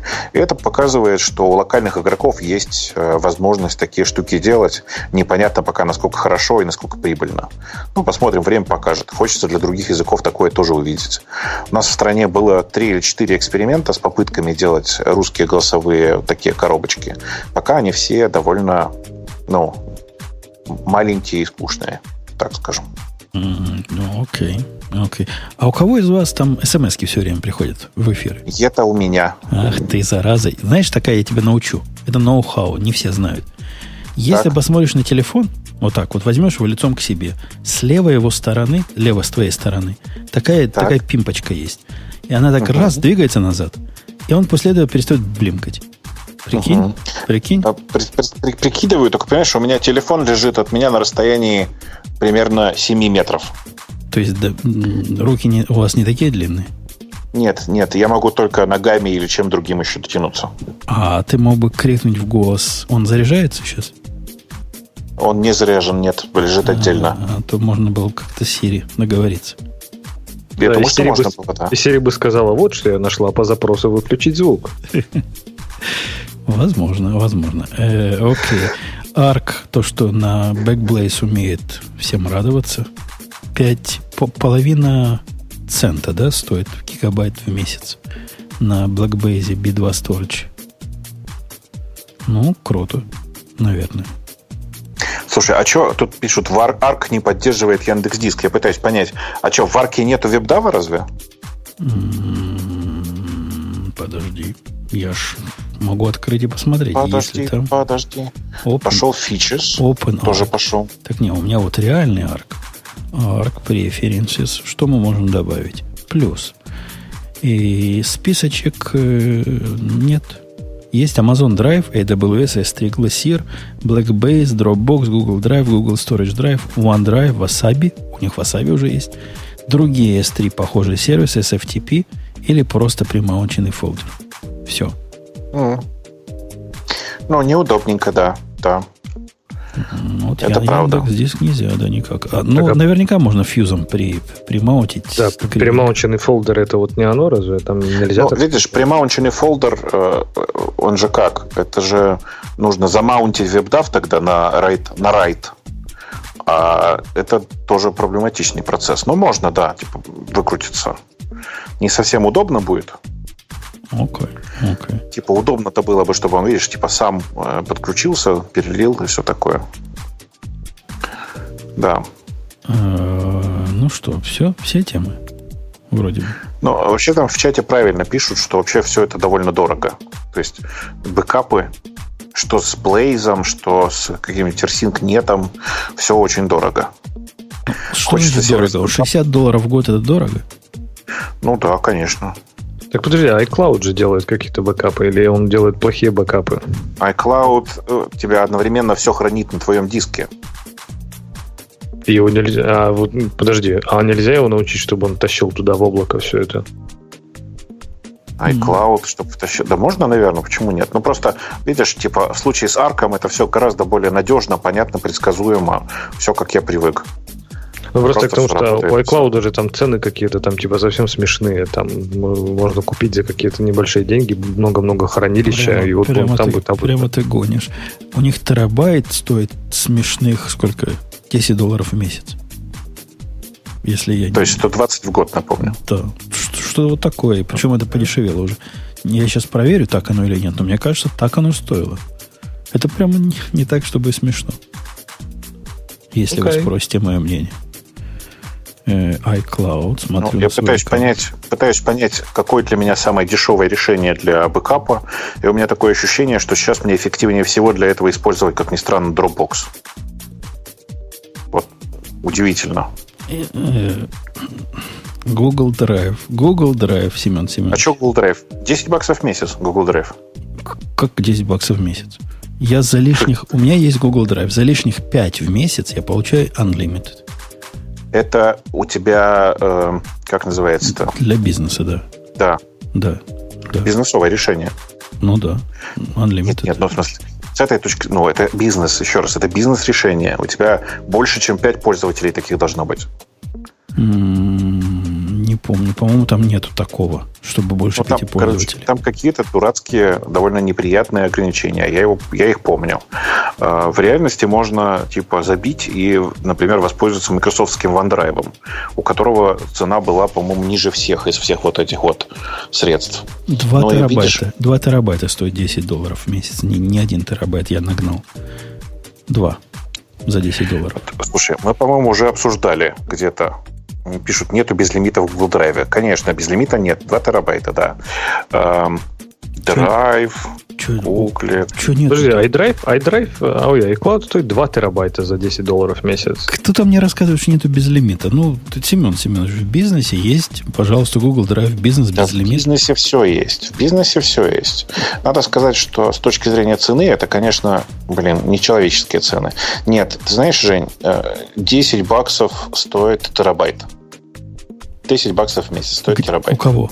В iCloud? У Google Drive. У Google Drive. Я вот прямо сейчас смотрю на цены.